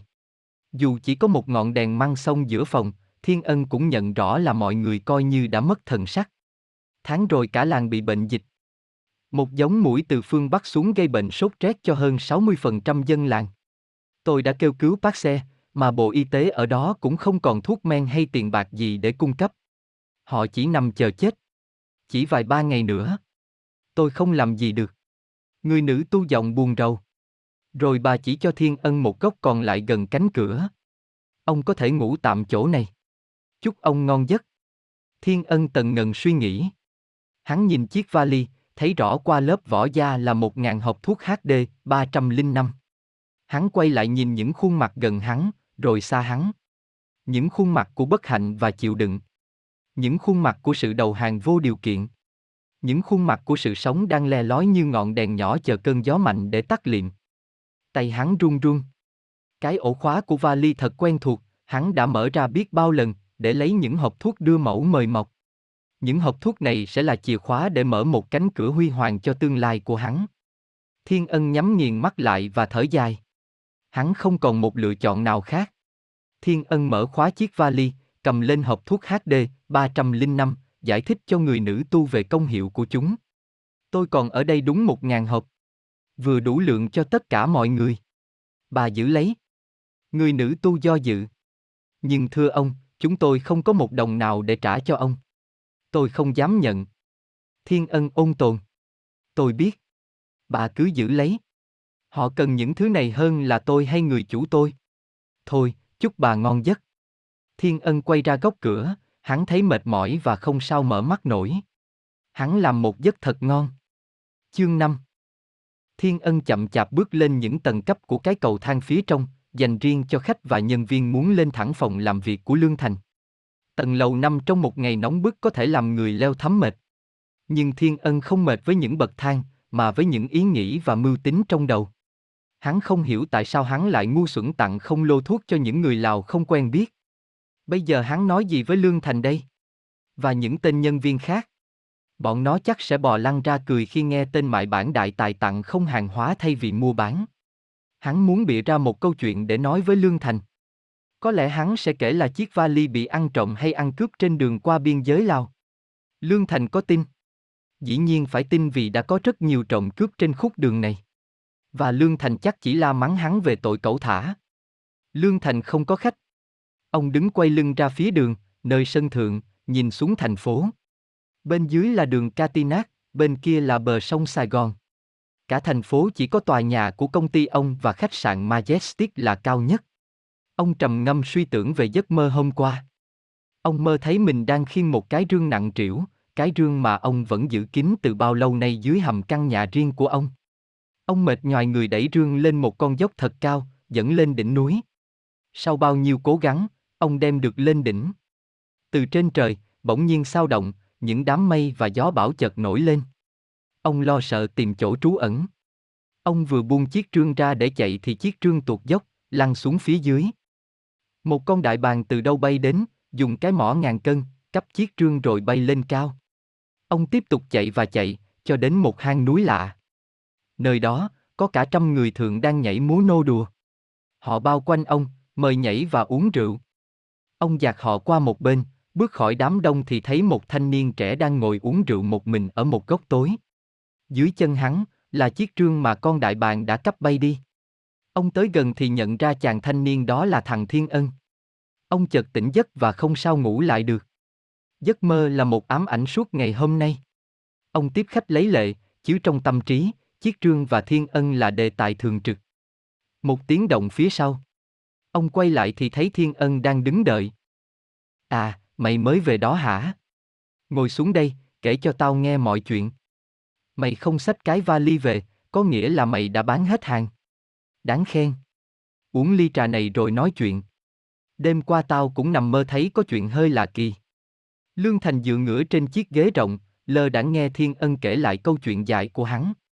Từ những từ chối nhẹ nhàng đến những chửi bới la mắng hắn phải chịu đựng từ Pleiku đến Paxe.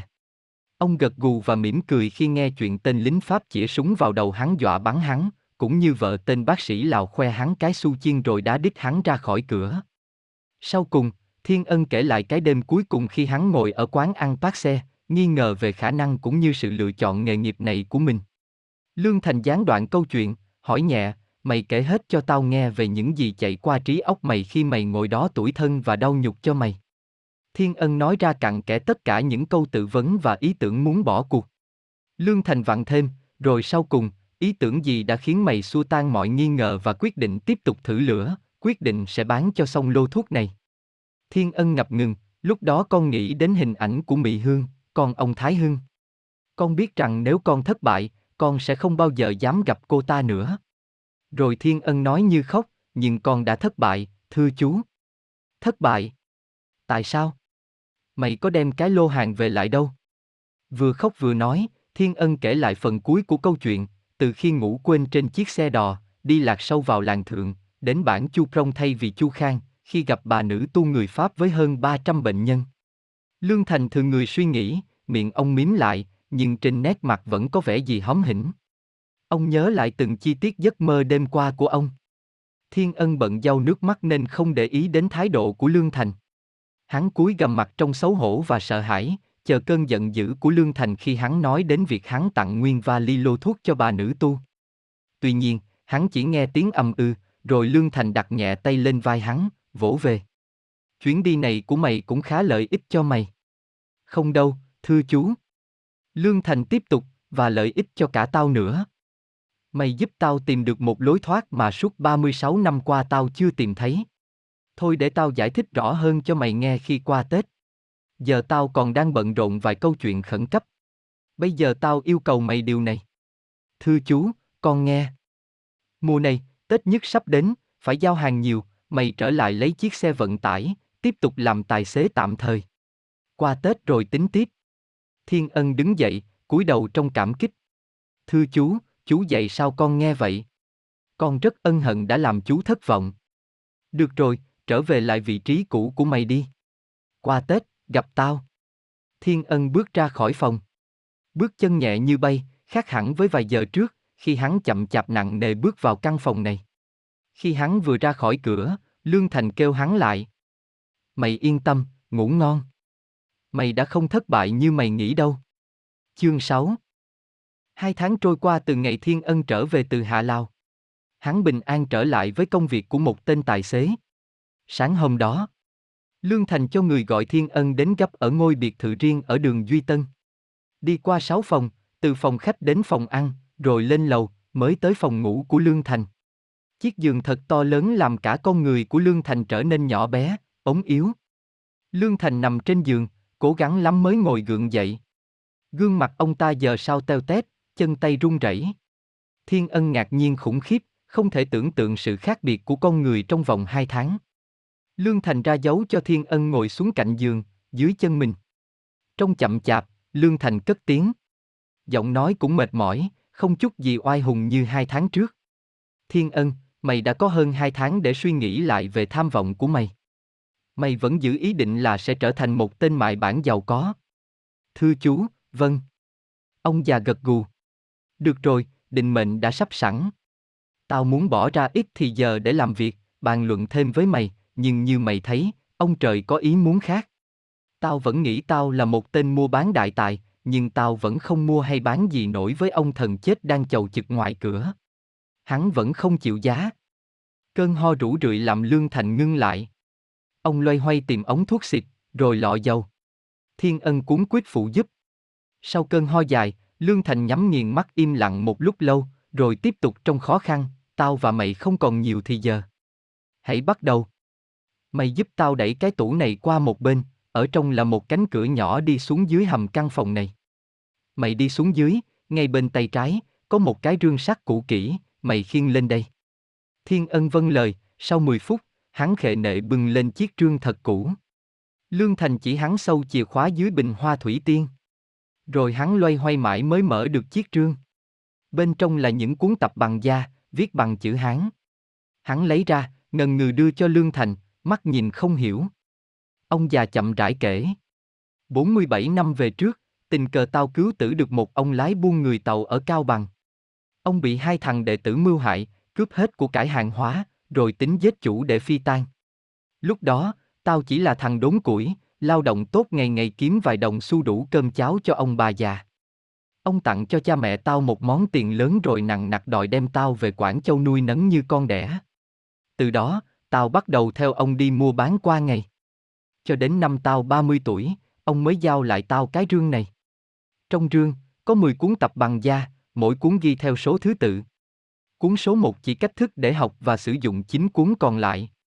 Tất cả ghi rõ chính nguyên lý căn bản và bí quyết để trở thành một người mại bản thành công. Ông bắt tao phải học thuộc lòng từng cuốn một, rồi lặp đi lặp lại lời kinh chỉ dạy, liên tiếp 30 ngày mỗi cuốn. Sau 9 tháng, chính nguyên lý này trở thành một phần của đời tao, giúp tao suy nghĩ, hành động và phản ứng theo những bí quyết đã nhập tâm. Sau 9 tháng, những nguyên lý trở thành một thói quen từ tiềm thức. Một năm sau, ông giao lại cho tao cái rương, một phong thư gián kín và 50 đồng tiền vàng. Phong thư chỉ được đọc khi tao đến Hà Nội. Tao chào từ giả cả gia đình rồi trực chỉ phía nam xuống Hà Nội. Lá thư dặn tao hãy dùng 50 đồng tiền vàng, cùng với chính nguyên lý đã nhập tâm để bắt đầu một cuộc đời mới. Lá thư còn bắt tao phải tự hứa là sẽ đem một phần ba bất cứ số tiền nào kiếm được, trao tặng cho những người thua kém nghèo hèn. Còn cái rương và chính tập kinh, tao phải giữ kín cho đến một ngày nào đó, một dấu hiệu siêu hình nào sẽ cho tao biết người mà tao sẽ giao lại. Thiên ân lắc đầu, con vẫn không hiểu, thưa chú. Để tao giải thích. Từ Hà Nội, tao bắt đầu mua bán và áp dụng đúng chính nguyên lý đã học. Tao thành công ngoài sự dự đoán của cả chính tao và tạo nên một tài sản khổng lồ như mày đã thấy, dầu rằng tao đã cho hết một phần ba lợi tức như đã hứa hẹn. Trong khi đó, tao cố gắng tìm một dấu hiệu để giao lại chiếc trương này. Trước ngày mày về đây, tao mơ thấy một giấc mộng khá lạ kỳ. Tao có mơ, nhưng chưa bao giờ nhớ là mình đã mơ những gì, mà lần đó, tao không sao quên được, dù chỉ một chi tiết nhỏ. Rồi Lương Thành kể lại giấc mơ về chiếc trương, về những người thượng, về thiên ân. Khi mày kể lại chuyện đã xảy ra cho mày ở Hà Lào, tao thấy toàn thân lạnh buốt. Tao biết là dấu hiệu đã hiện ra, và mày là người tao sẽ giao lại chiếc trương này. Cũng lạ là khi tao biết là đã tìm được người thừa kế, sinh lực của tao tự nhiên xuống hẳn. Tao cảm thấy như đã hoàn tất được một việc vĩ đại và sẵn sàng rời khỏi thế giới này trong thanh bình. Giọng Lương Thành yếu hẳn. Ông nhấp một chút nước sâm, nhắm nghiền mắt để tịnh dưỡng, rồi tiếp tục. Mày nghe kỹ đây vì có lẽ tao không còn sức để lặp lại những lời sau đây. Thiên ân cúi sát đầu vào người chú nuôi, mở rộng mắt cũng như tâm trí, để thu nhận hoàn toàn. Ông già thều thào, tao trao lại cho mày chiếc trương này cùng 10 tập kinh quý báu. Tuy nhiên, tao có vài điều kiện cho mày. Mày phải hứa là sẽ thực thi nghiêm chỉnh. Cùng với chiếc trương, trên bàn kia, tao đã để sẵn một phong bì có đựng 200 quan tiền Pháp.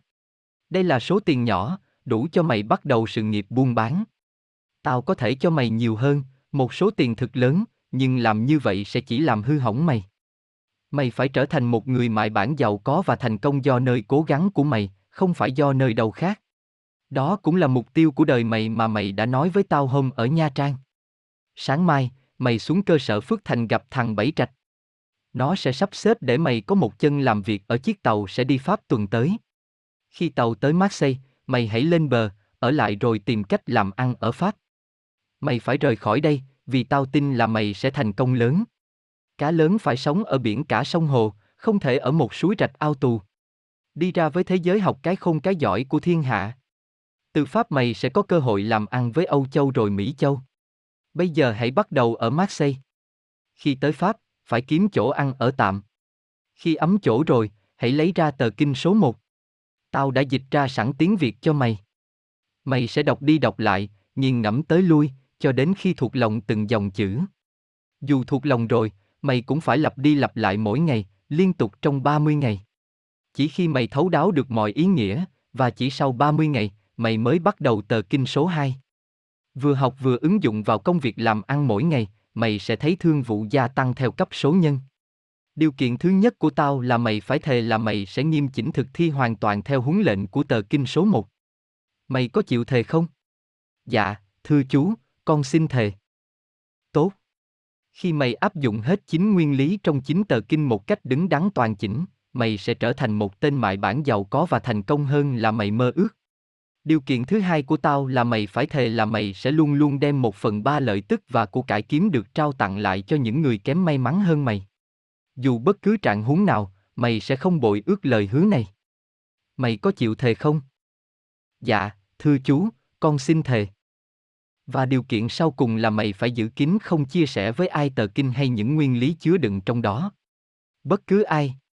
Cho đến một ngày nào đó, một dấu hiệu siêu hình sẽ cho mày biết là sẽ phải trao lại chiếc trương cho người đó. Từ trong tim mày, mày sẽ biết, dù người đó không biết gì về cái rương. Ngoài ra, khi mày giao lại cho người thứ ba này, người này sẽ không cần phải giữ kín như tao và mày nữa. Lá thư của cha nuôi tao có nói rõ là người thứ ba sẽ toàn quyền chia sẻ nguyên lý này với thiên hạ. Mày có chịu thề là sẽ tuân theo lời dặn này không?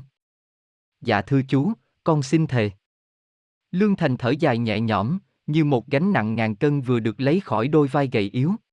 Ông cười nhẹ, run run vuốt má thiên ân, rồi cầm chặt tay hắn. Lấy chiếc trương này, cái phong bì trên kia rồi sửa soạn rời Việt Nam. Tao sẽ không bao giờ còn gặp mày nữa, tao nghĩ vậy. Tao cầu chúc mày mọi sự may mắn và nhớ là lúc nào, tao cũng trông đợi sự thành công của mày với tất cả thương yêu. Đừng suy nghĩ thêm vụ con gái ông Thái Hưng. Sau vài năm thành công, mày sẽ vinh quang trở về sum họp, và nếu tao không còn sống, cho tao gửi lời chúc trước, tất cả hạnh phúc cho hai đứa mày. Dòng nước mắt tuôn tràn khắp mặt thiên ân. Hắn thổn thức cúi hôn đôi tay gầy của Lương Thành. Con cảm ơn chú. Con không bao giờ quên ơn chú. Con sẽ về thăm lại chú. Nhưng cả Thiên Ân lẫn Lương Thành đều có cảm giác đây là lần cuối cùng hai người gặp nhau. Thiên Ân khiêng chiếc trương nhỏ, từ từ ra cửa. Giọng đầy cảm xúc, hắn ngừng trước khi quay gót. Con còn nhớ lần trước khi con đi hạ lão chú có dặn con một câu, thất bại sẽ phải lùi bước nếu ý chí thành công của ta đủ mạnh. Con sẽ không bao giờ quên lời dặn đó. Lương Thành mỉm cười gật đầu. Ông giơ tay chào giả biệt. Lại một lần lên đường. Chương 7 Cuối cùng Thiên Ân đã đến. Nước Pháp trong mộng tưởng, qua hình ảnh của những cuốn phim đen trắng, những bài hát từ lớp sơ ấu. Đã hiện thực bằng muôn màu sắc và ngàn tiếng động. Những người da trắng thuộc địa, luôn luôn xa cách, đã trở nên một đụng chạm hàng ngày, xấu lẫn tốt, sạch lẫn dơ. Cái tổ ấm vẫn bao bọc thiên ân bao lâu nay ở Việt Nam, dù nghèo khổ, vẫn là một che chở. Giờ đây, thiên ân mới hiểu được như thế nào là cô đơn, yếu thế và trần trụi. Đủ mọi hạng người, kẻ giúp đỡ ân cần, người lành nhạt xa cách, và trên hết phải luôn luôn đối phó với những tên lợi dụng sự ngu dốt của những kẻ đến sau. Lối buôn bán ở Marseille cũng khác xa cách thức làm ăn ở Sài Gòn. Những cửa hàng ngăn nắp, sạch sẽ và đầy đủ, cũng như những kho hàng sĩ vĩ đại, làm thiên ân bỡ ngỡ lo sợ khi nghĩ đến ngày phải bước vào mời hàng. Nhưng tất cả mọi chuyện sẽ phải gác lại để tính sau. Trước mắt là phải kiếm ra chỗ ăn ở tạm. Một tên thủy thủ bạn giới thiệu thiên ân với một gia đình người Tàu. Họ làm chủ một khu phố nhỏ, phía dưới là tiệm ăn tàu, tầng trên là chỗ cho cả gia đình sáu người ăn ở qua một cái sân nhỏ, là nhà chứa xe. Họ biến nơi này thành một kho nhỏ chứa lương thực, phía trên họ xây một phòng nhỏ.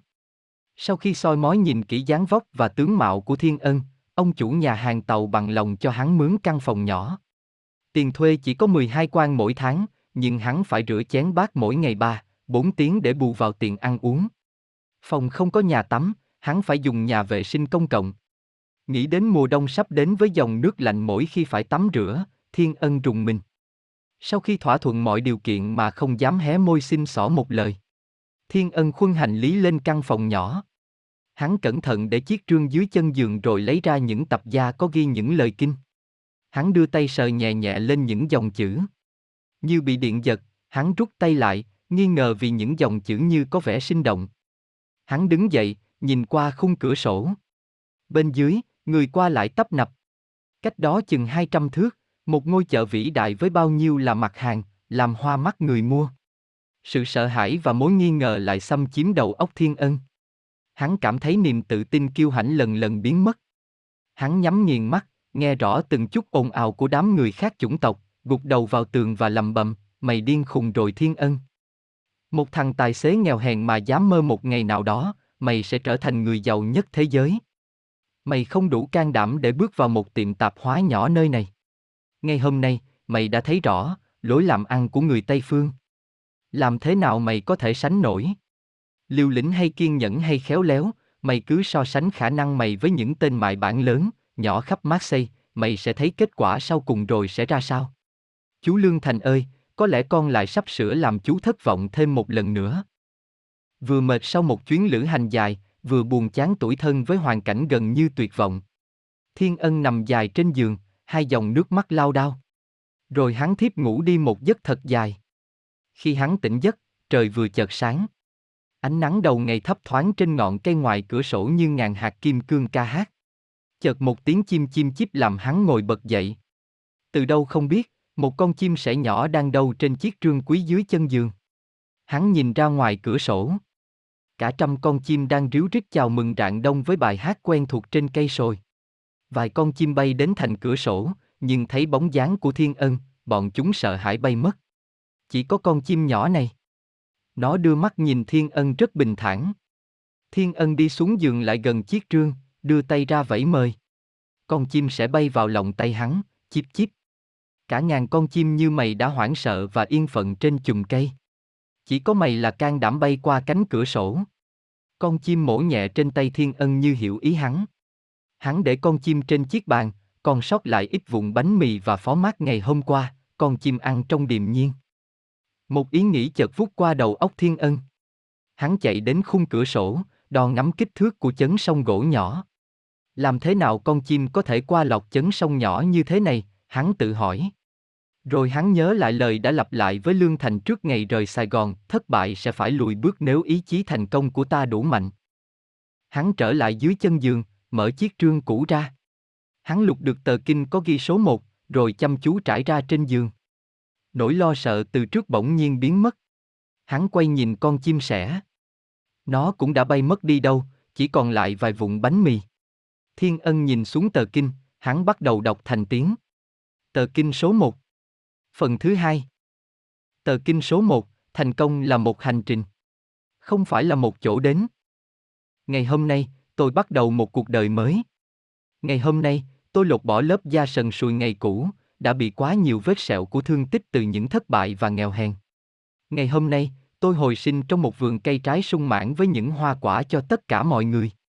Ngày hôm nay, tôi sẽ hái lấy những quả nho ngon ngọt của sự khôn ngoan, từ những cành cao nhất. Đây là những thành quả mà bao cao nhân đã lo trồng trọt từ nhiều thế hệ tiếp nối. Ngày hôm nay, tôi sẽ hưởng thụ toàn vẹn cái thơm ngon của những chùm nho này. Rồi với tất cả cẩn trọng, tôi sẽ để những hạt giống nảy mầm từ đáy tâm hồn và một đời mới sẽ đâm chồi nảy mộng. Sự nghiệp mà tôi đã lựa chọn chứa đầy những cơ hội, nhưng cũng sẽ đầy những thất vọng và thất bại. Thân xác của những kẻ đã thua cuộc, đầy như một kim tự tháp thật cao, đã tạo thành một bóng tối luôn luôn đe dọa. Nhưng tôi sẽ không là một kẻ thua cuộc trong đám người đó, vì trong tay tôi đã có một đồ bản rõ ràng. Nó sẽ giúp tay lái của thuyền tôi vượt qua những sóng nước hiểm nghèo và sẽ đưa tôi tới một bến bờ mà mới chỉ ngày hôm qua tôi vẫn chưa dám mơ ước. Tôi sẽ không bao giờ mặc cả thêm nữa với sự thất bại. Thiên nhiên không bao giờ muốn đầy đọa thân xác tôi, thiên nhiên cũng không có ý định gây cho đời sống tôi những thất vọng, trong quá khứ, tôi đã chấp nhận đau đớn như chấp nhận thất bại. Kể từ nay, tôi sẽ loại bỏ chúng như loại bỏ những bóng tối đã vây quanh. Tôi sẽ đón nhận những sự khôn ngoan của những cao nhân, của những điều kinh dạy bảo, như đón nhận tia nắng mặt trời rực rỡ của thịnh vượng, quyền lực và hạnh phúc, để đưa tôi đến một giấc mộng thiên đường tôi hằng mơ ước. Thời gian sẽ lần lượt dạy dỗ tất cả không ngoan cho kẻ nào bất tử, nhưng tôi không có cái may mắn để sống ngang đời. Nhưng, ở một bình diện khác, trong cái thời gian hạn hẹp của đời sống, tôi phải tinh thông nghệ thuật của kiên nhẫn, vì thiên nhiên không bao giờ vội vã. Để tạo một củ nhân sâm, cái gốc rễ của cây phải sống cả trăm năm. Trong khi đó, cây hành hương chỉ cần 9 tuần. Tôi đã sống cuộc đời của một cây hành. Nó làm tôi bất mãn. Bây giờ tôi phải sống đời của củ nhân sâm, và thời gian sẽ tạo tôi thành một người giàu nhất thế giới. Nhưng tôi phải bắt đầu như thế nào? Tôi không có kiến thức cũng như kinh nghiệm để đạt mục tiêu, và trong quá khứ, tôi đã cuộc quạng trong ngu dốt và đã vấp ngã trong những tuổi thân liên tục. Câu trả lời rất giản dị. Tôi bắt đầu hành trình với hành lý thật nhẹ, không vướng bận với những kiến thức không cần thiết và không bị trì trệ với những kinh nghiệm thừa thải. Thiên nhiên đã cung cấp cho tôi một bản năng và khối óc đầy đủ hơn tất cả mọi loài sinh vật và kinh nghiệm được đánh giá quá cao bởi bởi những niên lão không thành công gì trong đời họ. Trong thực tế, sự dạy dỗ của kinh nghiệm thường được trả giá bằng những năm dài của đấu tranh, nên đến khi bài học thu nhập được, thì giá trị khi sử dụng cũng bị rút ngắn, và cuối cùng, kinh nghiệm chỉ là một ít lợi thừa thải trên những nấm mồ của kẻ vừa học. Thêm vào đó, kinh nghiệm giống như thời trang, một hành động đem đến thành công ngày hôm nay sẽ không còn hữu hiệu hay vô dụng trong bối cảnh ngày mai. Chỉ có những nguyên lý là tồn tại, và ngày hôm nay, tôi đã nắm được những nguyên lý chứa đựng trong những tờ kinh này. Thực ra, chúng sẽ giúp tôi tránh bỏ được những sai trái thất bại hơn là tạo được sự thành công, bởi thành công chỉ nằm trong trí tưởng của từng người. Trong cả ngàn cao nhân, không có ai có định nghĩa giống nhau về chữ thành công, nhưng mọi người đều đồng ý về sự thất bại. Thất bại là sự thua cuộc trước khi đạt đến mục tiêu của đời sống, bất kể mục tiêu đó là gì.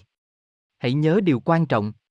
Cái khác biệt duy nhất của người thất bại và kẻ thành công là sự khác biệt trong những thói quen của họ.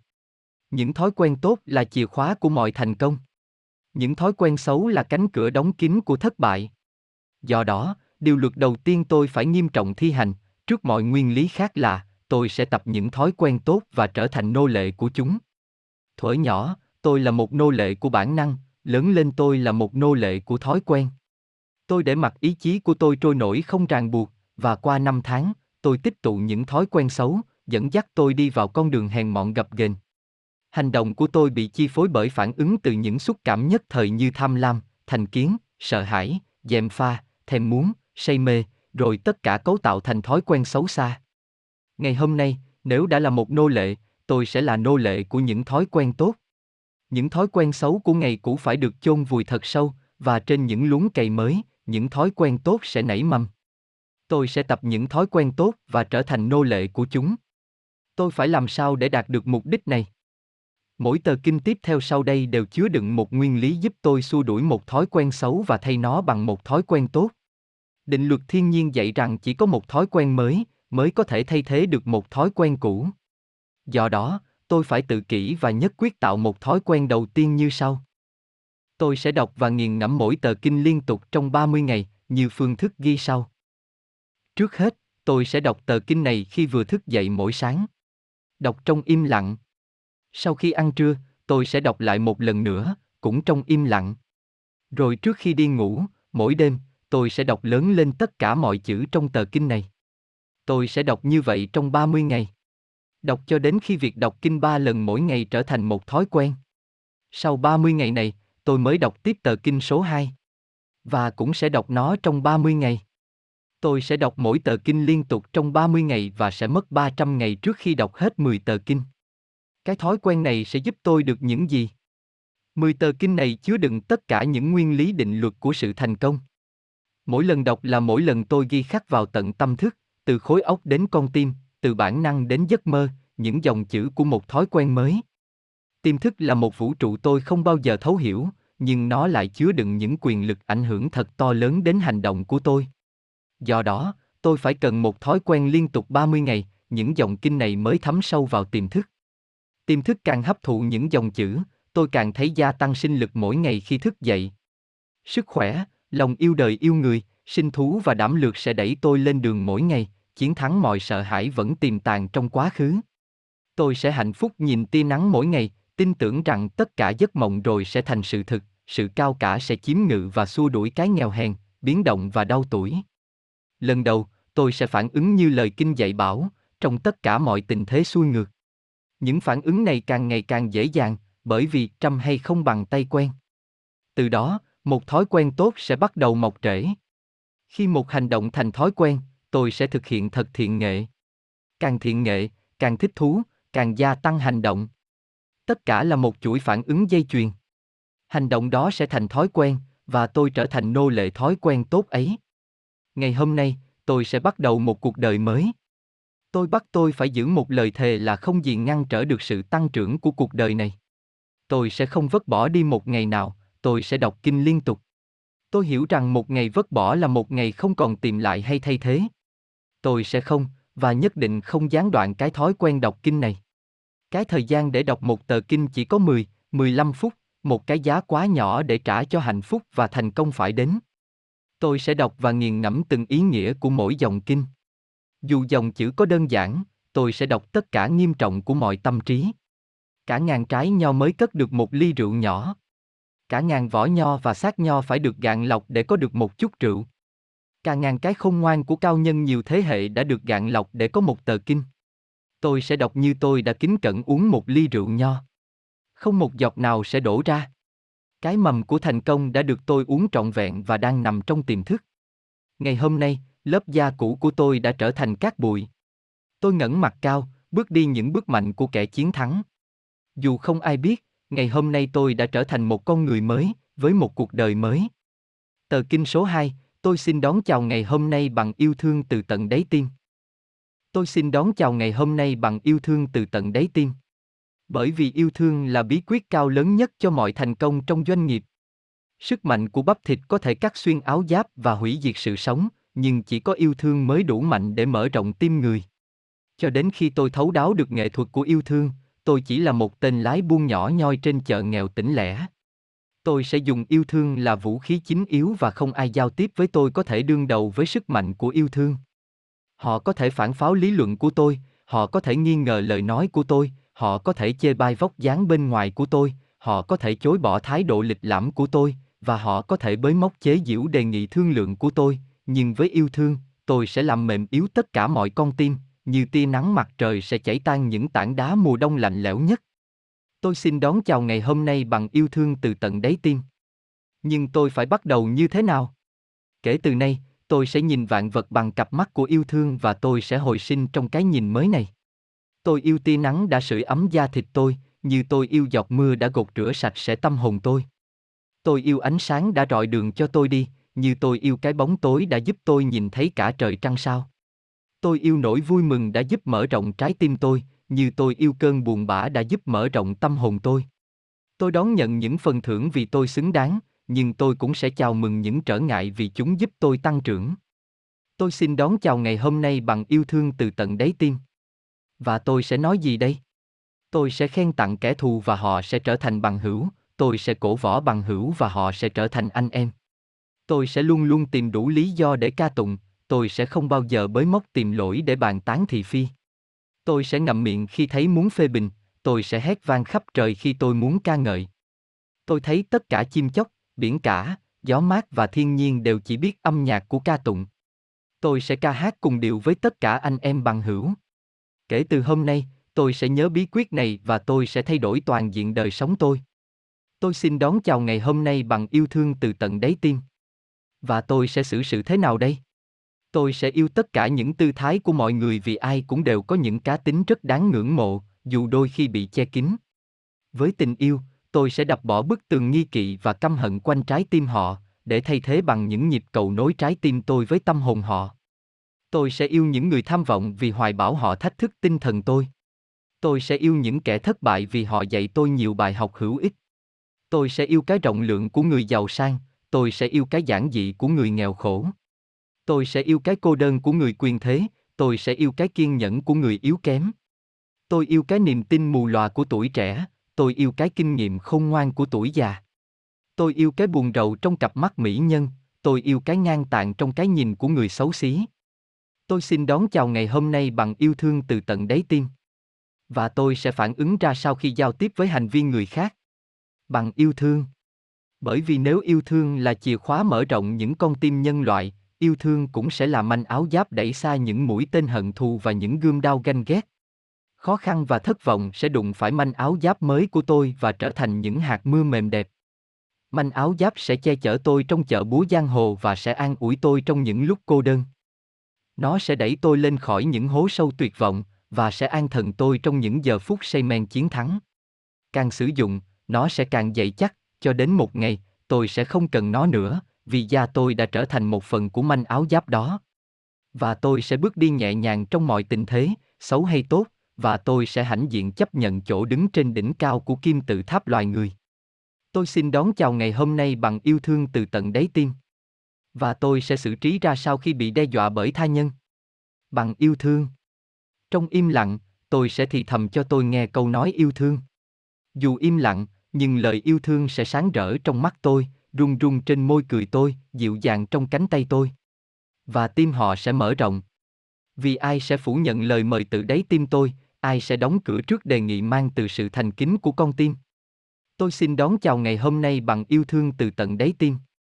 Nhưng trên hết, tôi sẽ yêu tôi. Vì yêu tôi, nên tôi sẽ xem xét chọn lựa cẩn trọng tất cả mọi vật đang xâm nhập vào thân thể tôi, tâm hồn tôi, trái tim tôi. Tôi sẽ không chịu đãi quá mức cái đòi hỏi của thân xác tôi, vì tôi yêu cái thân thể này khi nó thật trong sạch và điều độ. Tôi sẽ không bao giờ để trí óc tôi hấp thụ những xấu xa, những điều ác và những bi quan, vì nó phải luôn luôn được bay cao trong tư tưởng không ngoan của các bậc cao nhân, tôi cũng không bao giờ để tâm hồn tôi trở thành tự mãn và lười biếng, tôi sẽ nuôi nấng nó hàng ngày với lời khấn nguyện và giờ tâm thiền. Và tôi sẽ không bao giờ để con tim tôi trở thành nhỏ nhoi và cay đắng, tôi sẽ chia sẻ nó với tha nhân, sẽ nhìn nó tăng trưởng và sự ấm thế gian này. Tôi xin đón chào ngày hôm nay bằng yêu thương từ tận đáy tim. Từ nay tôi xin được yêu mọi người không điều kiện. Từ giờ phút này, mọi hận thù đã chảy khỏi dòng máu trong châu thân tôi, tôi không còn thì giờ để căm ghét, chỉ còn thì giờ cho yêu thương. Từ giờ phút này, tôi sẽ bước đi những bước đầu tiên của một con người thực sự giữa muôn người. Với yêu thương, mọi nghiệp vụ của tôi cũng sẽ biến dạng và chúng sẽ đem đến cho tôi những phần thưởng triệu lần mơ ước. Dù tôi có đầy đủ mọi kiến thức và kinh nghiệm hơn người, tôi sẽ thất bại nếu tôi không có yêu thương. Với yêu thương, dù yếu kém về mọi phương diện, tôi cũng sẽ thành công. Vì vậy, cho tôi đón chào ngày hôm nay bằng yêu thương từ tận đáy tim. Vì tôi phải thành công. Tờ kinh số 3, tôi sẽ kiên trì theo đuổi mục tiêu cho đến khi thành công. Ở Tây Ban Nha, người ta thường thử đẫm lược của mỗi con bò rừng bằng cách để nó tấn công vào những người đấu bò. Mỗi lần tấn công, con bò bị phóng một mũi gươm nhọn bén. Giá trị và đẫm lược của con bò được định lượng bằng số lần con bò cố gắng tiếp tục tấn công dù bị đau đớn vì những mũi gươm. Tôi hiểu rằng mỗi ngày tôi đều bị thử thách trong đời sống giống như con bò bị định giá. Và nếu tôi tiếp tục tấn công, tiếp tục cố gắng, tiếp tục đi tới, tôi sẽ thành công.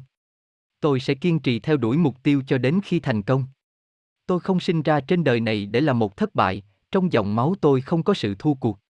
Tôi không phải là một con trừu đợi người chăn thúc giục. Tôi là một con sư tử và tôi từ chối không nói, không đi, không ngủ với đám trừu.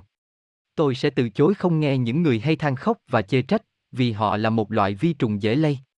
Hãy để họ sống với đám trừu. Lo sát sinh của thất bại không phải là định mệnh của đời tôi. Tôi sẽ kiên trì theo đuổi mục tiêu cho đến khi thành công. Phần thưởng của đời sống thường đợi ta ở cuối chặng hành trình, không ở những nơi gần chỗ khởi hành, và tôi không biết là phải mất bao nhiêu bước nữa mới đến nơi định đến. Do đó, tôi có thể vẫn bị thất bại ở bước thứ 10 ngàn, nhưng thành công chỉ đợi ở khúc quanh sắp tới. Tôi sẽ không bao giờ biết là tôi có đến gần thành công ra sao, nếu tôi không tiếp tục bước đến chỗ quẹo. Tôi sẽ luôn luôn bước thêm một bước nữa. Nếu chưa đến đâu, tôi lại bước một bước mới, rồi một bước nữa. Trong thực tế, bước một bước mỗi một lần không có gì khó khăn lắm. Tôi sẽ kiên trì theo đuổi mục tiêu cho đến khi thành công. Từ hôm nay, mỗi một cố gắng trong ngày của tôi là một vết chém của gương tôi trên thân cây cổ thụ. Vết chém đầu sẽ không suy chuyển một chút gì, và vết chém thứ hai, thứ ba cũng vậy. Mỗi một vết chém coi rất tầm thường, như không ảnh hưởng gì đến cây cổ thụ. Nhưng lần lượt, rồi lần lượt, ngày qua ngày, cây cổ thụ sẽ gục ngã.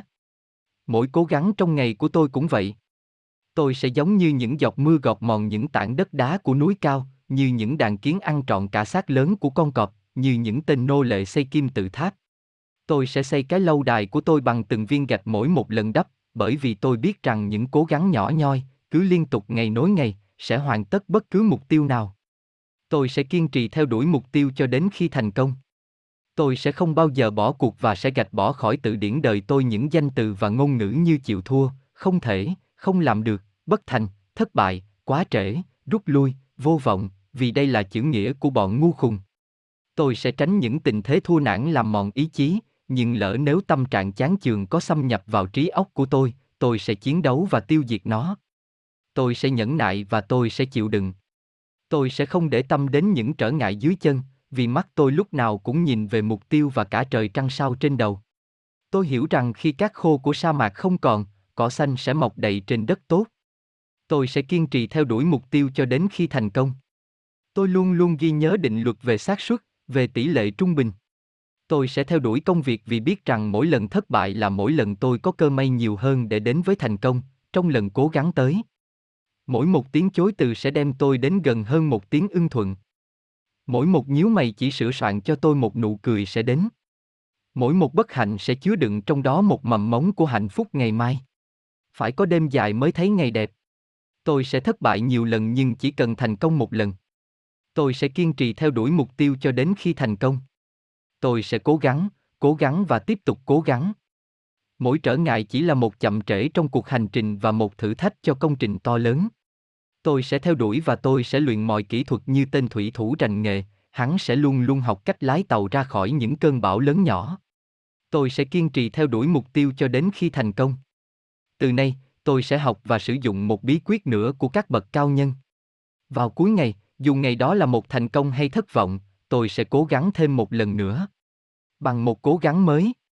Khi thân thể tôi đã mệt mỏi, tôi sẽ chống cự mọi cám dỗ nghỉ ngơi. Tôi sẽ cố gắng thêm một lần nữa và nếu không thành công, tôi lại cố gắng trở lại. Bất cứ trong công việc gì, tôi sẽ không để một ngày chấm dứt bằng một thất vọng. Với phương thức này, tôi đã gieo mầm cho sự thành công ngày mai. Những ai ngưng việc vào một thời điểm nhất định, sẽ không thể nào sánh kịp với cố gắng của tôi. Khi mọi người ngưng tranh đấu, cuộc chiến của tôi chỉ mới bắt đầu. Mùa gặt của tôi sẽ luôn luôn sung mãn. Tôi sẽ kiên trì theo đuổi mục tiêu cho đến khi thành công. Và tôi sẽ không để các thành công ngày hôm qua ru ngủ tôi trong thái độ lười biếng, bởi vì đây là công thức của hiểm họa. Tôi sẽ quên những gì đã xảy ra cho một ngày đã qua, dù nó tốt hay xấu, và đón chào tia nắng mới với niềm tin rằng hôm nay sẽ là một ngày tốt đẹp nhất đời tôi. Tôi còn thở được, tôi còn kiên trì theo đuổi mục tiêu. Bởi vì ngày hôm nay, tôi đã thấu hiểu được một định luật ngàn năm của thành công là nếu tôi kiên trì cho đến cùng, tôi sẽ chiến thắng. Tôi sẽ kiên trì. Tôi sẽ chiến thắng. Tờ kinh số 4, tôi là một sáng tạo nhiệm màu của thiên nhiên. Tôi là một sáng tạo nhiệm màu của thiên nhiên. Từ thuở hoang sơ của kiếp người, chưa có một sinh vật nào giống tôi, có cái trí óc tôi, trái tim tôi, cặp mắt tôi, bàn tay tôi, mái tóc tôi và môi cười tôi. Từ trước đến nay, Chưa hề có, ngày hôm nay không hề có và ngày mai cũng không. Không ai có thể đi, có thể nói, có thể nghĩ y như tôi. Tất cả nhân loại là anh em của tôi nhưng tôi vẫn là một khác biệt với tất cả. Tôi là một sáng tạo độc nhất. Tôi là một sáng tạo nhiệm màu của thiên nhiên. Mặc dù tôi thuộc loài động vật, nhưng những thèm muốn tầm thường của các loài thú không thỏa mãn tôi. Trong tôi là một ngọn lửa nung đốt từ nhiều thế hệ, và sức nóng của lửa là một nhắc nhở thường xuyên cho tinh thần tôi, đòi hỏi tôi phải cải thiện mỗi ngày. Tôi sẽ giữ hoài ngọn lửa bất mãn này, để tiến bộ hơn, và sẽ tuyên ngôn cái đặc thù của con người tôi cho khắp thiên hạ. Không ai vẽ như tôi, không ai có nét chữ như tôi, không ai sinh được con tôi, và trên hết, không ai có khả năng giống tôi trong công việc. Từ nay trở đi, tôi sẽ nhấn mạnh cái đặc thù này và truyền bá nó rộng rãi trong những giao thiệp. Tôi là một sáng tạo nhiệm màu của thiên nhiên. Tôi sẽ không bao giờ cố gắng để bắt chước người khác. Tôi sẽ phô bày cái khác biệt, cái đặc thù của tôi trên thị trường. Tôi sẽ rao bán cái đặc thù này. Tôi sẽ chiếu rọi cái đặc thù và giấu kín cái tương đồng. Trong những sản phẩm dịch vụ tôi sản xuất tôi sẽ áp dụng nguyên tắc này. Tôi hãnh diện với cái đặc thù đó. Tôi là một sáng tạo nhiệm màu của thiên nhiên. Tôi là một viên ngọc hiếm có. Cái gì hiếm có đều trở thành vô giá. Tôi là sản phẩm của ngàn năm tiến hóa, do đó, trí óc tôi, thân thể tôi đều hoàn thiện hoàn mỹ hơn những bậc vua chúa, cao nhân từ đời kiếp trước. Nhưng khả năng tôi, trí óc tôi, trái tim tôi và thân thể tôi sẽ mục rửa, hư hoại và tan biến nếu tôi không sử dụng chúng mỗi ngày. Tiềm năng tôi gần như vô hạn định, vậy mà tôi đã chỉ sử dụng một phần rất nhỏ khối óc tôi, bắp thịt tôi. Hôm nay, tôi sẽ bắt đầu gia tăng sự sử dụng này. Tôi sẽ không còn thỏa mãn với những thành quả của ngày hôm qua, tôi sẽ không để những lời khen vô nghĩa gây tự mãn với những công việc nhỏ nhoi không đáng kể. Tôi hiểu rằng tôi sẽ gặt hái thành quả gấp trăm lần những mùa gặt cũ. Việc tôi sinh ra đời đã là một phép màu, vì vậy tôi sẽ tiếp tục tạo nên những phép màu khác để xứng đáng với sự sáng tạo nhiệm màu này. Tôi là một sáng tạo nhiệm màu của thiên nhiên. Tôi sinh ra không do một tình cờ hay tai nạn. Tôi được đặt để trong đời này vì tôi có một nhiệm vụ. Nhiệm vụ đó là tăng trưởng thành một ngọn núi cao, không phải để thu gọn lại thành một hạt cát. Kể từ nay, tôi sẽ tận dụng mọi cố gắng để trở thành một ngọn núi cao nhất, và tôi sẽ áp dụng mọi tiềm năng trong tôi mỗi ngày mỗi giờ phút. Tôi sẽ thu thập nhiều hơn mọi kiến thức về tha nhân, về cá nhân tôi, về sản phẩm dịch vụ tôi sản xuất hay cấu tạo, và tôi sẽ thấy thành quả nhảy vọt theo cấp số nhân. Tôi sẽ tôi luyện, sẽ cải thiện, sẽ hoàn tất mọi hành động, mọi lời nói, bởi vì đây là nền móng của sự nghiệp tôi. Tôi không bao giờ quên là rất nhiều người đã đạt được những công nghiệp vĩ đại chỉ nhờ một lời nói đúng lúc đúng chỗ, một việc làm đúng nghĩa đúng thời. Do đó, tôi sẽ tiếp tục từng diễn thuyết. Chúng phải như mật ngọt đối với đàn ông ngoài kia. Tôi là một sáng tạo nhiệm màu của thiên nhiên. Tôi sẽ tập trung mọi năng lực vào các thử thách đang có trước mặt và khi hành xử sẽ quên hết các quấy rầy khác. Công việc nhà tôi sẽ để lại ở nhà. Khi tôi đến sở làm, tôi sẽ quên gia đình để khỏi bị chia trí. Dĩ nhiên, công việc sở tôi sẽ để lại ở sở. Khi về nhà, tôi sẽ quên việc làm và sự nghiệp để tình yêu gia đình không bị chia sẻ. Gia đình và sự nghiệp phải được phân chia tuyệt đối, dù rằng đời tôi gắn liền với cả hai. Xáo trộn hai nhu cầu này sẽ gây hại lớn cho cả hai thế giới. Tôi là một sáng tạo nhiệm màu của thiên nhiên. Tôi có cặp mắt để nhìn và khối óc để nghĩ. Bây giờ tôi lại được biết thêm một bí mật của đời sống là tất cả trở ngại, khó khăn đều là những cơ hội trá hình. Và không ai lừa được tôi bằng vóc dáng bên ngoài. Mắt tôi sẽ nhìn xuyên thấu những áo quần đẹp để thấy rõ con người thực tôi phải giao thiệp. Tôi là một sáng tạo nhiệm màu của thiên nhiên. Không một thú vật nào, cây cỏ nào, ngọn gió nào, hạt mưa nào, tảng đá nào, sông hồ nào có một khởi thủy như tôi. Tôi đã được kết tạo bằng tình yêu và nuôi sống bằng một mục đích thần thánh. Trong quá khứ, tôi không hiểu điều này. Nhưng kể từ nay, tôi sẽ hướng dẫn và hành xử con người tôi trên căn bản đó.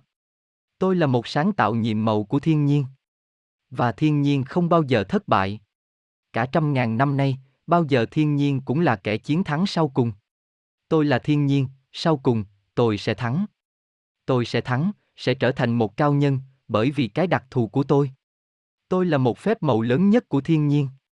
Tờ kinh số 5, hôm nay tôi sẽ sống như đây là ngày cuối cùng của tôi. Và tôi sẽ phải làm những gì đây trong cái thời giờ quý báu còn lại của quãng đời này. Trước hết, tôi sẽ đậy kín chai nước của đời tôi, không để một giọt nước sông nào có thể đổ ra trên cát. Tôi sẽ không hoang phí một giây phút nào than khóc cho những bất hạnh của ngày hôm qua, bởi vì tôi không dạy gì vất thêm những trái táo tốt vào đống táo đã hư nữa. Nước có thể chảy ngược trong dòng suối thời gian không? Mặt trời có mọc ở phương Tây và lặn ở phương Đông không? Tôi có thể khơi lại những lỗi lầm ngày hôm qua để sửa đổi không? Tôi có thể làm vết thương của ngày hôm qua biến mất bằng suy tưởng không? Tôi có thể lấy lại lời nói độc ác, hành vi xấu xa, thủ đoạn gian manh của ngày hôm qua được không? Hoàn toàn là không. Vậy thì hãy để những gì đã xảy ra nằm yên dưới mộ và tôi sẽ không bao giờ nghĩ về chúng nữa. Hôm nay tôi sẽ sống như đây là ngày cuối cùng của đời tôi. Ngày hôm nay là tất cả những gì tôi đang có và những giờ phút này là tất cả một thiên thu thực sự trước mắt tôi. Tôi xin chào đón bình minh hôm nay bằng nỗi vui ước mi của người tử tội vừa được ân xá. Tôi sẽ giơ cao cánh tay đón mừng và cảm tạ món quà vô giá có tên là ngày hôm nay. Trong tận đáy tim, tôi thành kính tạ ơn sự sống khi nghĩ đến những người còn sống ngày hôm qua, hôm nay đã nằm yên dưới mộ. Tôi là kẻ may mắn, và những giờ phút này là một phần thưởng đặc biệt, dù tôi không xứng đáng. Tại sao tôi được hưởng những lạc thú này, khi mà kẻ đạo đức khôn ngoan hơn tôi đã nằm xuống? Có thể là họ đã hoàn thành xong nhiệm vụ của đời họ, trong khi tôi vẫn chưa xong. Vậy thì đây là một cơ hội cuối cùng để tôi trở thành một con người đúng như tiềm năng đã có. Nếu thiên nhiên có dành cho tôi một nhiệm vụ, thì đây là một ngày để tôi bắt tay vào việc. Hôm nay tôi sẽ sống như đây là ngày cuối cùng của tôi. Tôi chỉ có một đời, và đời sống chỉ là một định lượng của thời gian. Khi tôi hoang phí thời gian, tôi cũng đã hủy tiêu đời sống. Nếu tôi hoang phí ngày hôm nay, tôi sẽ hủy thiêu trang cuối cùng của trang sách đời tôi. Vì vậy tôi sẽ nâng niu, triều mến mỗi một giây phút vì thời gian không bao giờ trở lại. Thời gian không như tiền bạc, bỏ vào trương mục ngày hôm nay để lấy ra ngày mai. Thời gian là gió thoảng, không ai có thể cầm giữ. Tôi sẽ ôm chặt từng giây của ngày hôm nay bằng cái ôm trang trọng của tình yêu dành cho một vật vô giá. Một nhà tỷ phú có thể mua thêm được giây phút nào không trước khi nhắm mắt. Vậy thì tôi làm sao định giá được thời gian? Hôm nay tôi sẽ sống như đây là ngày cuối cùng của tôi. Tôi sẽ tránh né hoặc tiêu diệt những kẻ thù của thời gian. Tôi sẽ giết những do dự bằng hành động, tôi sẽ giết những nghi ngờ bằng niềm tin, tôi sẽ cười vang trêu ghẹo trước những sợ hãi. Tôi sẽ không nghe những thị phi nhỏ nhoi, tôi sẽ không bàn luận những câu chuyện vô bổ, tôi sẽ không tụ họp với những kẻ vô công rồi nghề. Tôi hiểu rằng khi ăn không ngồi rỗi, tôi đã cướp những thức ăn, những áo quần, những tiện dụng của thai nhân. Tôi không thể là một tên trộm. Tôi là một con người với đúng nghĩa của con người. Và hôm nay là ngày cuối cùng để tôi bày tỏ cái vĩ đại của con người tôi. Hôm nay tôi sẽ sống như đây là ngày cuối cùng của tôi. Tôi sẽ hoàn tất mọi nhiệm vụ phải làm của ngày hôm nay. Hôm nay, tôi sẽ chơi đùa với con cái tôi, vì ngày mai chúng sẽ đi xa và tôi sẽ không còn chúng. Hôm nay tôi sẽ hôn nồng nàn người tôi yêu say đắm, vì ngày mai, tất cả chúng ta đều phải ra đi. Hôm nay tôi sẽ giúp đỡ bạn tôi vì hắn đang cần, vì ngày mai, hoặc hắn không cần nữa, hoặc tôi sẽ không còn nghe được những lời cầu khẩn của hắn. Hôm nay, tôi xin hiến dân tâm hồn và thể xác này cho công việc, vì ngày mai, tôi không còn gì để cho và không còn ai để nhận hôm nay tôi sẽ sống như đây là ngày cuối cùng của tôi. Và nếu đây là ngày cuối cùng, tôi phải sáng tạo một tuyệt phẩm để đời thật vĩ đại. Hôm nay sẽ là ngày tốt đẹp nhất của đời tôi. Tôi sẽ sống say từng phút giây, nghe men rượu thấm từng thớ thịt và cảm tạ sự say đắm này. Mỗi một phút giây, mỗi một giờ giấc là một món hàng tôi sẽ trao đổi hay mua bán với giá thật cao. Tôi sẽ làm việc hăng say như chưa bao giờ làm.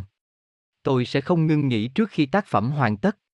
Tôi sẽ giao thiệp, thăm viếng, sáng tạo, mua bán, gấp chục lần ngày hôm qua. Tôi sẽ nhìn thấy hiệu năng của một phút hôm nay bằng một giờ hôm qua. Ngày cuối cùng cũng sẽ là ngày tối thượng. Hôm nay tôi sẽ sống như đây là ngày cuối cùng của tôi.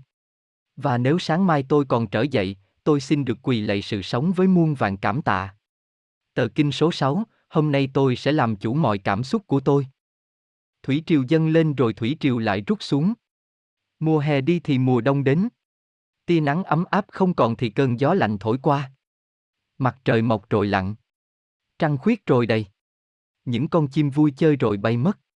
Hoa nở rồi tàn. Gieo mạ hôm nay rồi mùa gặt ngày mai.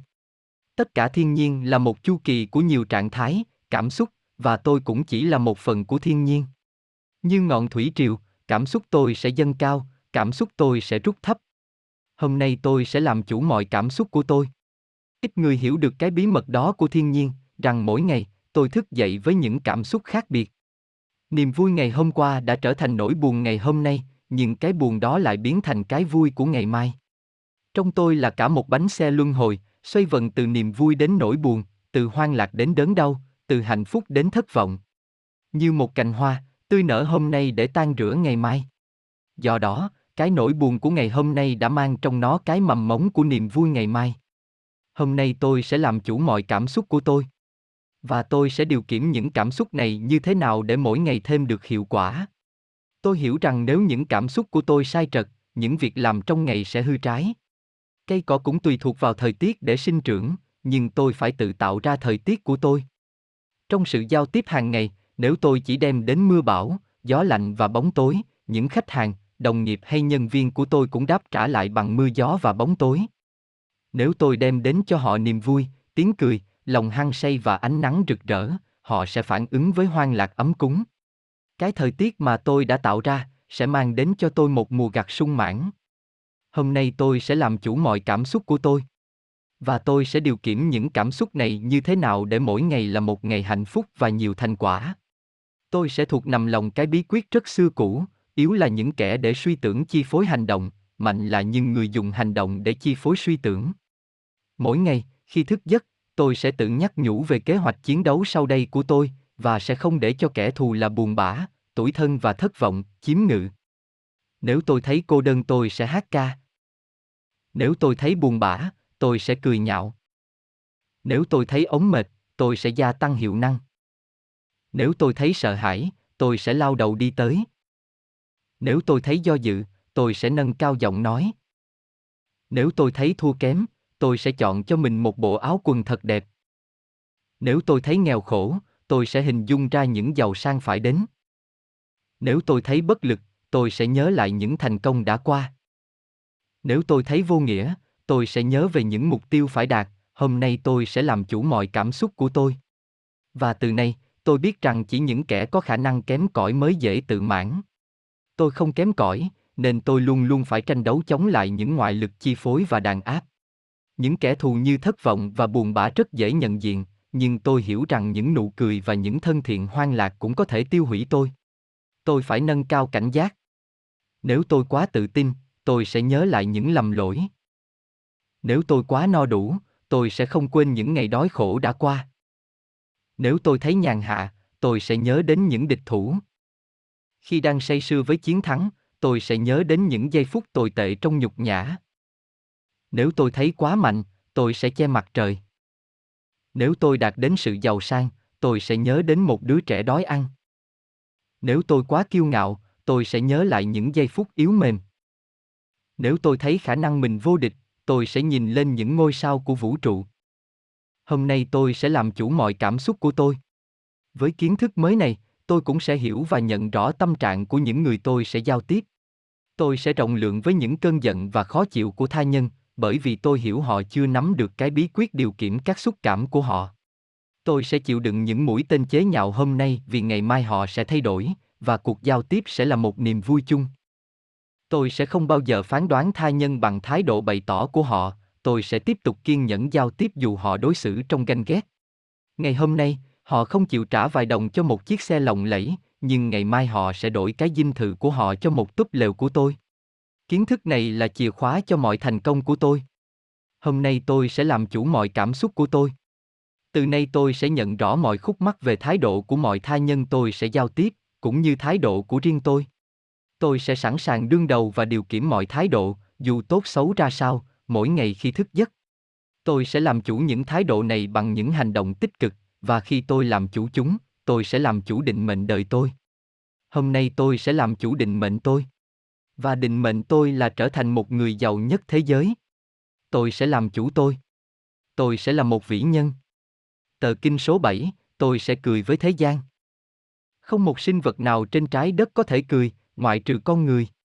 Cây cối có thể chảy mũ khi bị chặt, thú vật có thể la khóc khi bị thương tích, nhưng chỉ con người mới có được phần thưởng quý báu là khả năng cười, một khả năng hoàn toàn trong sự lựa chọn của tôi.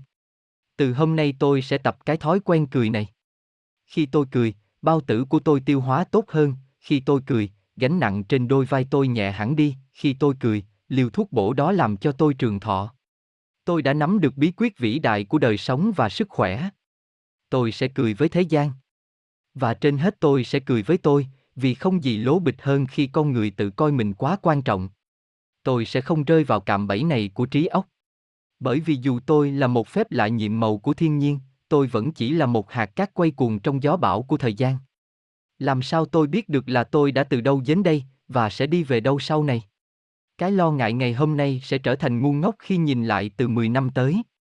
Tại sao tôi lại để những sự kiện nhỏ nhoi của ngày hôm nay quấy rầy tâm trạng?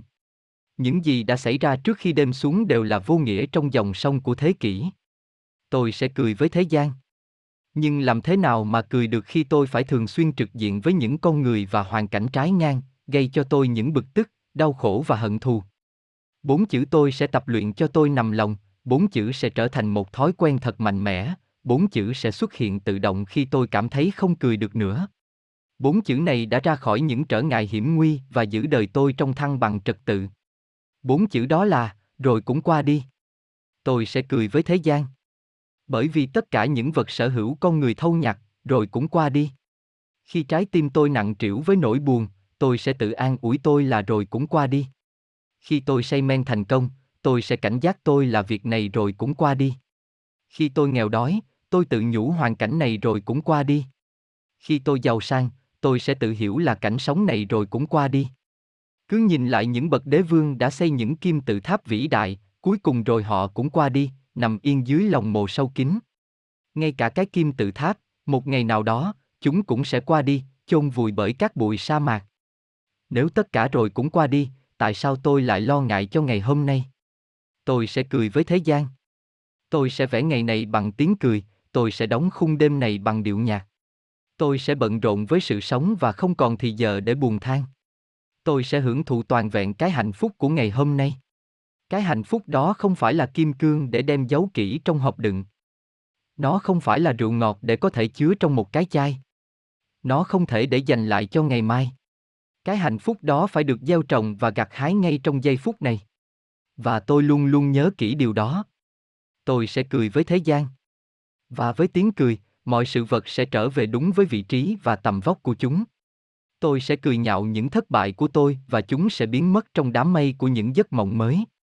Tôi sẽ cười ngạo những thành công của tôi và chúng sẽ tự bôi xóa cái quan trọng tự mãn tôi đã đặt để.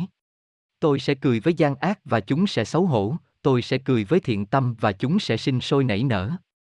Mỗi ngày là một chiến thắng khi tiếng cười của tôi hòa đồng và được đáp lại bằng tiếng cười của tha nhân. Làm sao tôi thành công được trong những giao dịch thương mại nếu tôi chỉ làm những khách hàng của tôi khó chịu?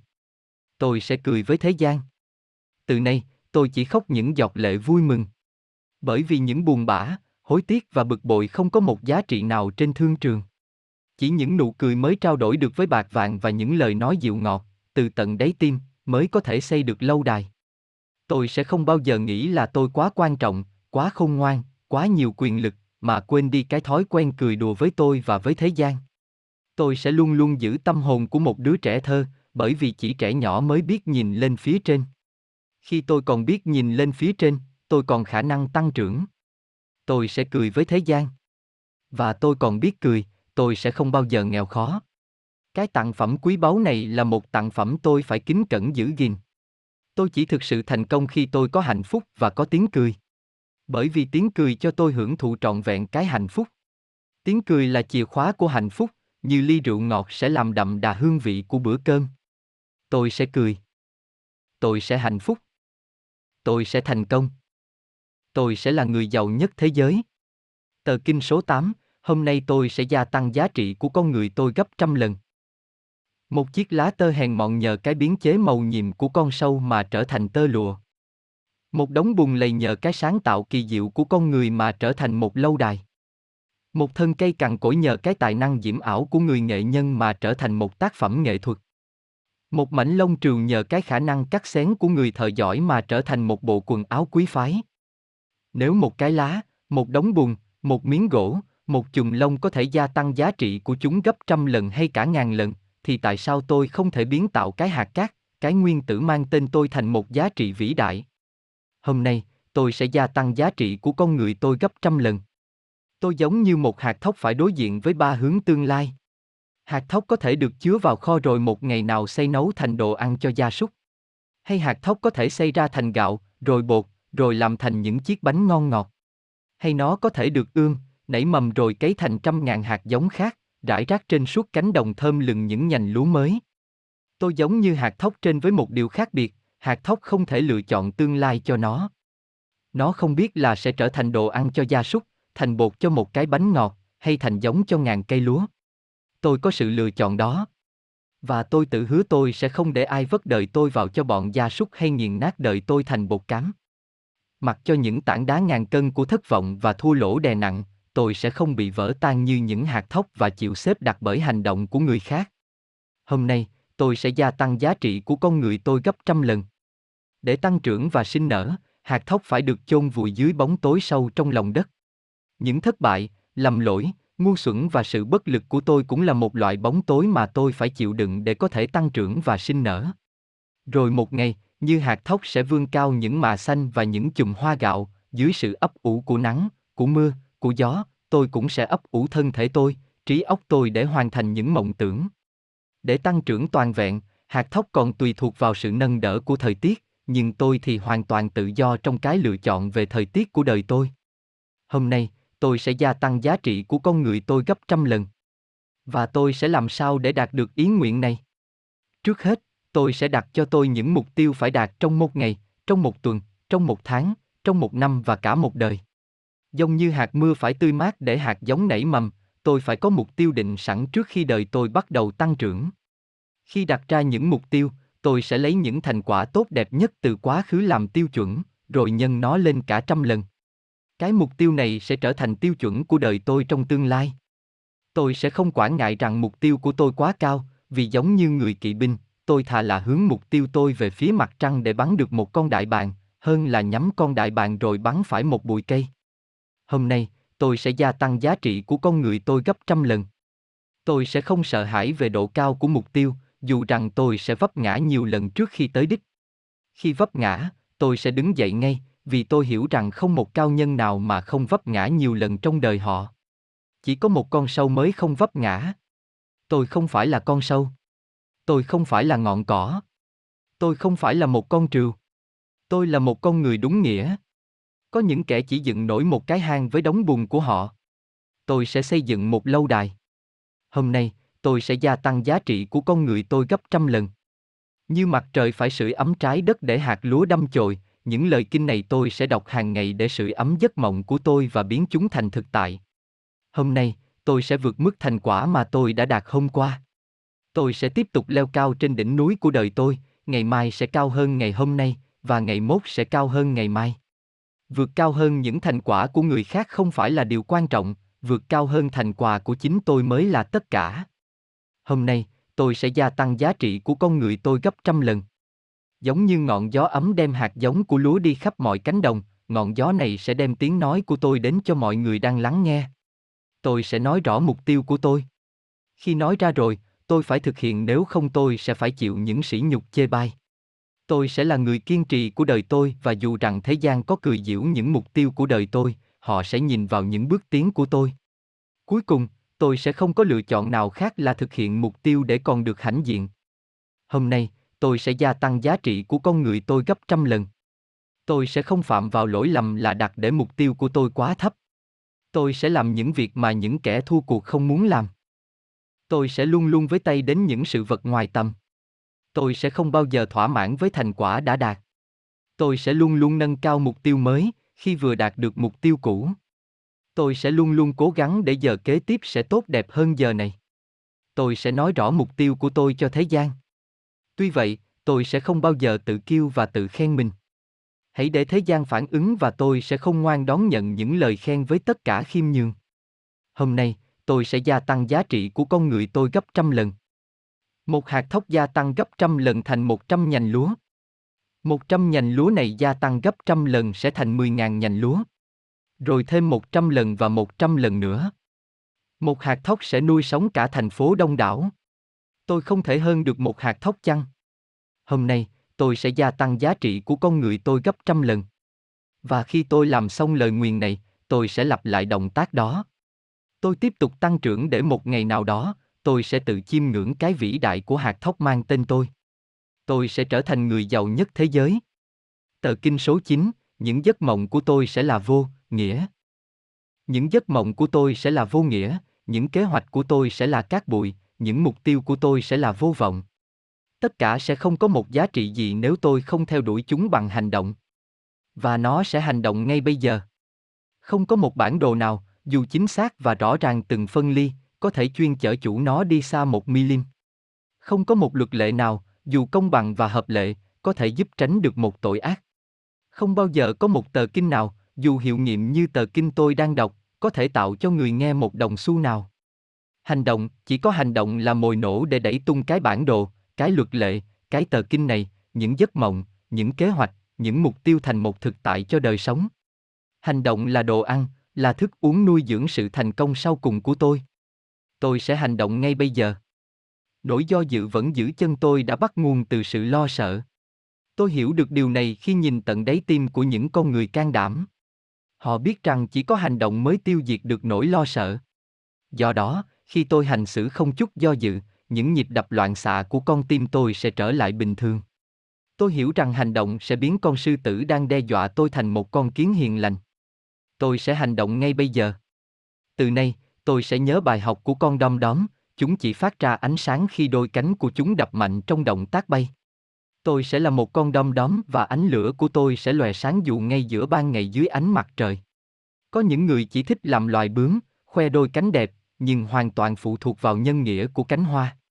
Tôi sẽ là một con đom đóm và ánh lửa của tôi sẽ soi sáng thế gian này. Tôi sẽ hành động ngay bây giờ.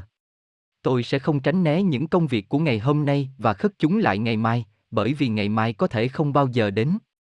Hãy để tôi hành động ngay bây giờ, dù hành động đó có thể chưa chắc đã đem lại hạnh phúc hay thành công.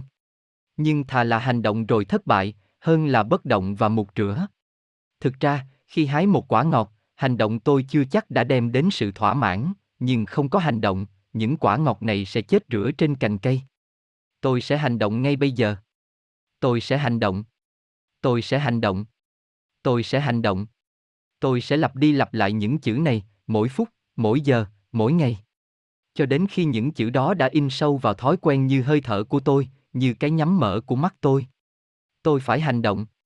Với những chữ này, tôi sẽ ra lệnh cho khối óc tôi đương đầu với tất cả thử thách mà những kẻ thua cuộc luôn luôn tránh né. Tôi sẽ hành động ngay bây giờ. Tôi sẽ nhắc đi nhắc lại chữ hành động cho đến khi xương tủy tôi phải ghi khắc. Mỗi khi thức giấc, tôi sẽ nhắc đến chữ này và sẽ nhảy ra khỏi giường. Những kẻ thua cuộc sẽ ngủ thêm vài giờ nữa. Tôi sẽ hành động ngay bây giờ. Khi tôi nhảy vào chốn thương trường, tôi sẽ nhắc đến chữ này và tôi sẽ sẵn sàng hầu tiếp khách hàng của tôi. Những kẻ thua cuộc sẽ do dự lo ngại sợ bị chối từ. Tôi sẽ hành động ngay bây giờ. Khi tôi đối diện với một cánh cửa đóng kín, tôi sẽ nhắc đến những chữ này và sẽ gõ mạnh. Những kẻ thua cuộc sẽ đợi bên ngoài trong run sợ và ngại ngùng. Tôi sẽ hành động ngay bây giờ. Khi tôi gặp những cám dỗ gian ác, tôi sẽ nhắc đến những chữ này và tôi sẽ đập tan những thói hư tật xấu. Tôi sẽ hành động ngay bây giờ. Khi tôi muốn bỏ cuộc, vì mệt mỏi và muốn khất lại công việc cho đến ngày mai, tôi sẽ nhắc đến những chữ này và bắt tay ngay vào việc. Tôi sẽ hành động ngay bây giờ. Chỉ có hành động mới định rõ giá trị của con người tôi trên thương trường. Và muốn tăng cái giá trị này, tôi phải gia tăng hành động của tôi. Tôi sẽ bước đi đến những nơi mà kẻ thua cuộc không dám bước. Tôi sẽ làm việc khi kẻ thua cuộc muốn nghỉ ngơi. Tôi sẽ nói lớn khi kẻ thua cuộc muốn im lặng. Tôi sẽ đi gặp 10 khách hàng khi kẻ thua cuộc đang toàn tính cách thức đi gặp một khách hàng. Tôi sẽ nói tôi đã làm xong công việc khi kẻ thua cuộc sợ rằng đã quá trễ. Tôi sẽ hành động ngay bây giờ. Bởi vì bây giờ là tất cả những gì tôi đang có. Ngày mai là ngày làm việc của những kẻ lười biếng. Tôi không lười biếng. Ngày mai là ngày người yếu sẽ thành người mạnh. Tôi không yếu đuối. Ngày mai là ngày người thua cuộc sẽ thành kẻ thắng trận. Tôi chưa bao giờ thua cuộc. Tôi sẽ hành động ngay bây giờ. Khi con sư tử đói bụng, nó ăn. Khi con đại bàng khát nước, nó uống. Đó là định luật thiên nhiên của mọi sinh vật. Tôi đói thành công, tôi khát hạnh phúc. Không hành động, tôi sẽ sống một đời thất vọng, đau khổ và hận sâu. Tôi sẽ ra lệnh cho tôi hành động.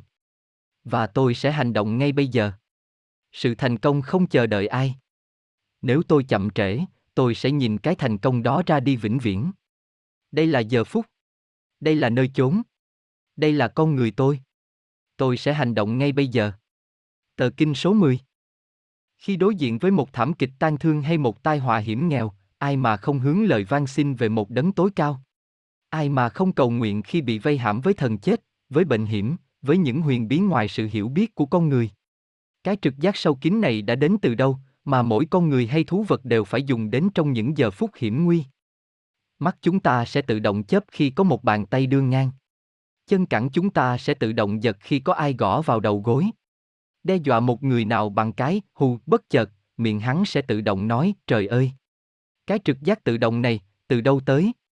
Dù tôi không phải là một con chiên hay một tín đồ rất ngoan đạo, tôi cũng nhận hiểu cái huyền nhiệm cao cả này của thiên nhiên.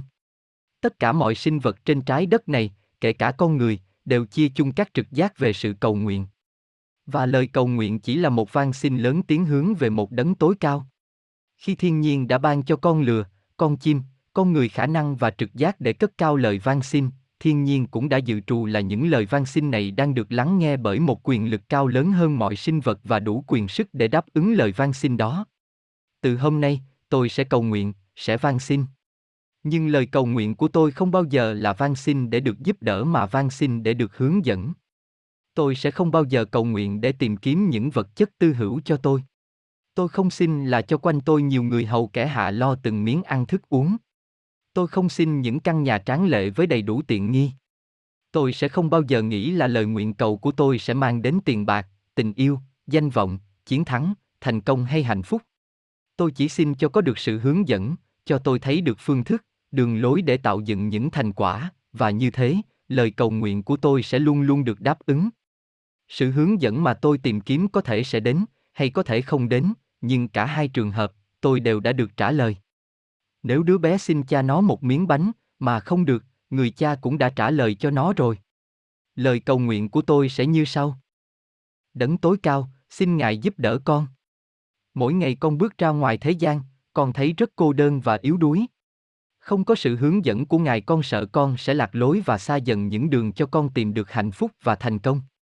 Con không xin Ngài bạc vàng châu báu, hay những cơ hội nằm trong khả năng con. Con chỉ xin Ngài hướng dẫn cách thức để con gây dựng được khả năng để nắm lấy những cơ hội. Ngài đã dạy con sư tử cách thức săn mồi để sinh tồn bằng bản năng. Xin dạy con cách thức sinh tồn và thịnh vượng trong tình yêu để con hãnh diện là con sư tử trên thương trường. Giúp cho con tìm được sự khiêm tốn bằng trở ngại và thất vọng, nhưng cũng giúp cho con thấy được cái huy hoàng của chiến thắng. Hãy trao cho con những công việc mà nhiều người đã không làm được, nhưng dạy con cách thức gạn lọc những kinh nghiệm thất bại của họ để con có thể thành công. Thử thách con với những tai họa để tâm hồn con được rèn luyện, nhưng nhớ cho con cái can đảm để cười trước những lỗi lầm. Cho con sống đủ ngày tháng để con đạt đến mục tiêu, nhưng giúp con sống mỗi ngày như đó là ngày cuối cùng của đời con. Chỉ con cách thức ăn nói để có được hiệu quả khi giao tiếp, nhưng dạy con cách im lặng trước những thị phi vô bổ của tha nhân. Dạy con cái kỷ luật với thói quen không bao giờ bỏ cuộc, nhưng cũng cho con thấy tất cả đều có một tỷ lệ xác suất là tỷ lệ trung bình. Cho con cái trực giác bén nhạy để nhận diện được những cơ hội, nhưng nhớ dạy con cái kiên nhẫn để tập trung được năng lực. Dạy con cách thức tạo cho mình rất nhiều thói quen tốt để bớt dần những thói quen xấu, nhưng nhớ cho con lòng hỷ xả để thông cảm với cái yếu đuối của tha nhân. Dạy con bài học về đau khổ để con hiểu rằng, mọi sự rồi cũng qua đi, nhưng cho con cái hạnh phúc ngồi đếm những ân lộc mỗi ngày.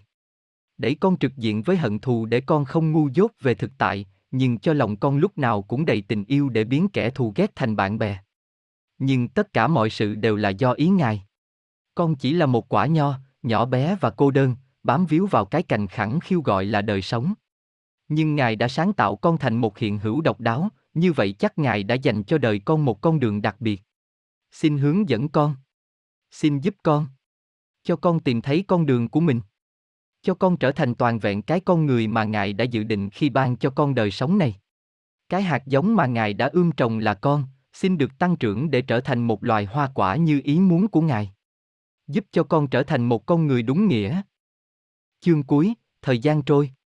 Qua thật lẹ. Thời gian trôi qua thật lẹ. Thế mà đã ba năm kể từ ngày Thiên Ân giải thể toàn bộ đế quốc thương mại khắp năm châu, trở về với cuộc sống thầm lặng cô đơn trong tòa lâu đài vĩ đại ở đảo Mau. Cuối cùng với người bạn già Alan Chaman, Thiên Ân nhìn ngày tháng tiếp nối ra đi, đợi chờ. Thiên Ân đợi chờ một dấu hiệu siêu hình, một con người sẽ được chọn lựa để tiếp nhận những tờ kinh, để tiếp tục một sự nghiệp doanh thương, mong là sẽ lớn mạnh gấp trăm lần cái đế quốc mà Thiên Ân vừa giải tán. Nhưng càng ngày Thiên Ân càng thấy vô vọng của sự chờ đợi. Vì tuổi tác đã cao, ông không còn vận động cơ thể được nhiều. Đọc sách, coi phim, nghe nhạc, ngồi thiền suốt ba năm, thân thể ông bắt đầu bạc nhược. Những người tìm đến với ông phần lớn là những bạn hữu, bà con, tuổi cũng sắp xỉ như ông. vả lại họ đến là để mong giúp đỡ về tiền bạc, vài câu giới thiệu cho công ăn việc làm. Ông nghĩ là khó mà tìm ra được một người đúng như tiền định để trao tặng bộ kinh. Cho nên, sáng nay ông đã quyết định.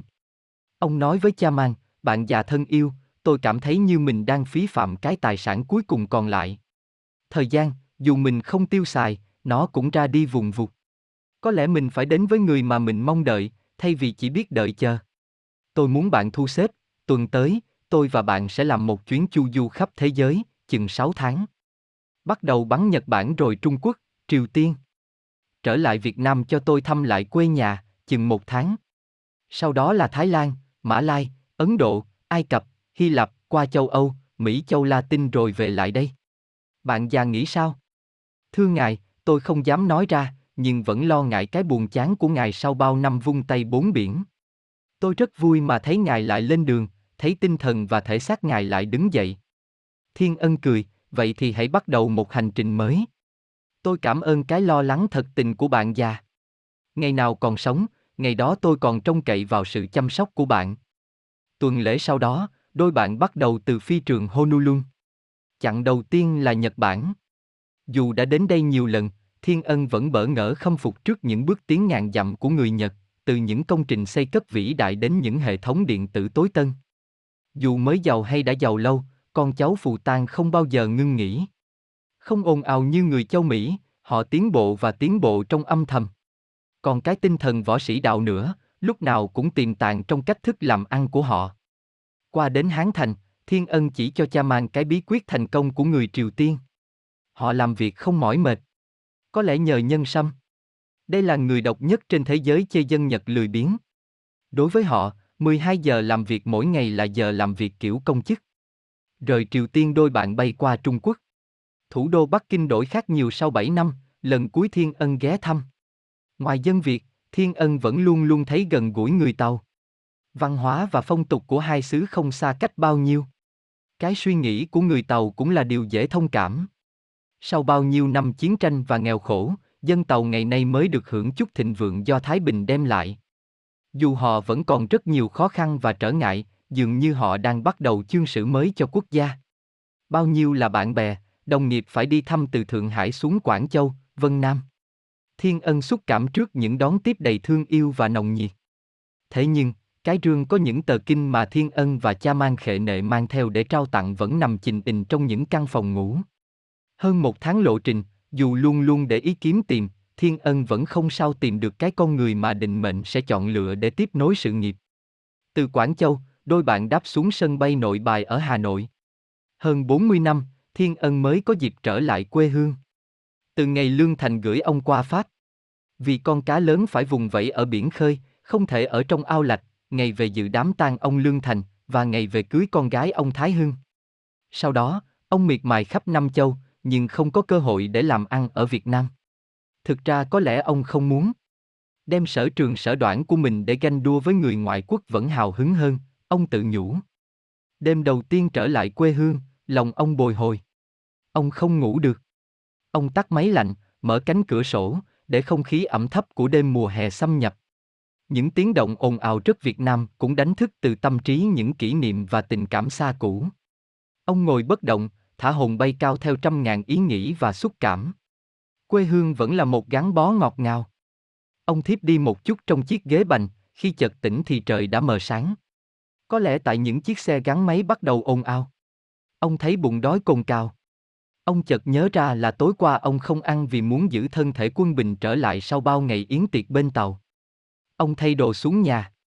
tự nhiên ông thèm một tô phở thật nóng, ông không muốn ăn thêm một đĩa bánh mì trứng ở khách sạn. Rời Metropole, ông thông thả đi dạo xuống hướng Hồ Hoàng Kiếm để tìm một tiệm phở. Không khí buổi sáng chưa bị bụi khói của trăm ngàn chiếc xe gắn máy làm ô nhiễm. Ông hít thở trong sự thanh bình toàn diện. Mãi mê suy nghĩ, ông đi lạc vào một con đường nhỏ, không nhớ tên. Cũ và nghèo, chật hẹp và dơ giấy. Những căn nhà hai bên vẫn còn kín cửa, miệt mài trong giấc ngủ. Càng đi sâu, ông càng mất hướng. Cuối ngõ, ông thấy một ngọn đèn hắt ra và cánh cửa mở hé. Ông gõ nhẹ, hy vọng hỏi đường trở lại khách sạn, hay trở ra một con đường lớn. Một người trung niên, đen đúa, gầy ống mở rộng cửa. Thưa cụ, cụ hỏi ai? Giọng nói có vẻ ngạc nhiên vì còn quá sớm. Thiên ân nhìn qua căn phòng nhỏ hẹp, bày biện bừa bãi, giữa phòng là cái máy in nhỏ đang chạy. Giấy mực tung tóe khắp nơi.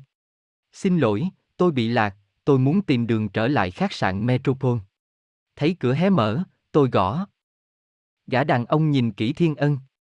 Nét mặt quắc thước, bộ quần áo đúng thời trang, rất đắt tiền, lại ở khách sạn Metropole.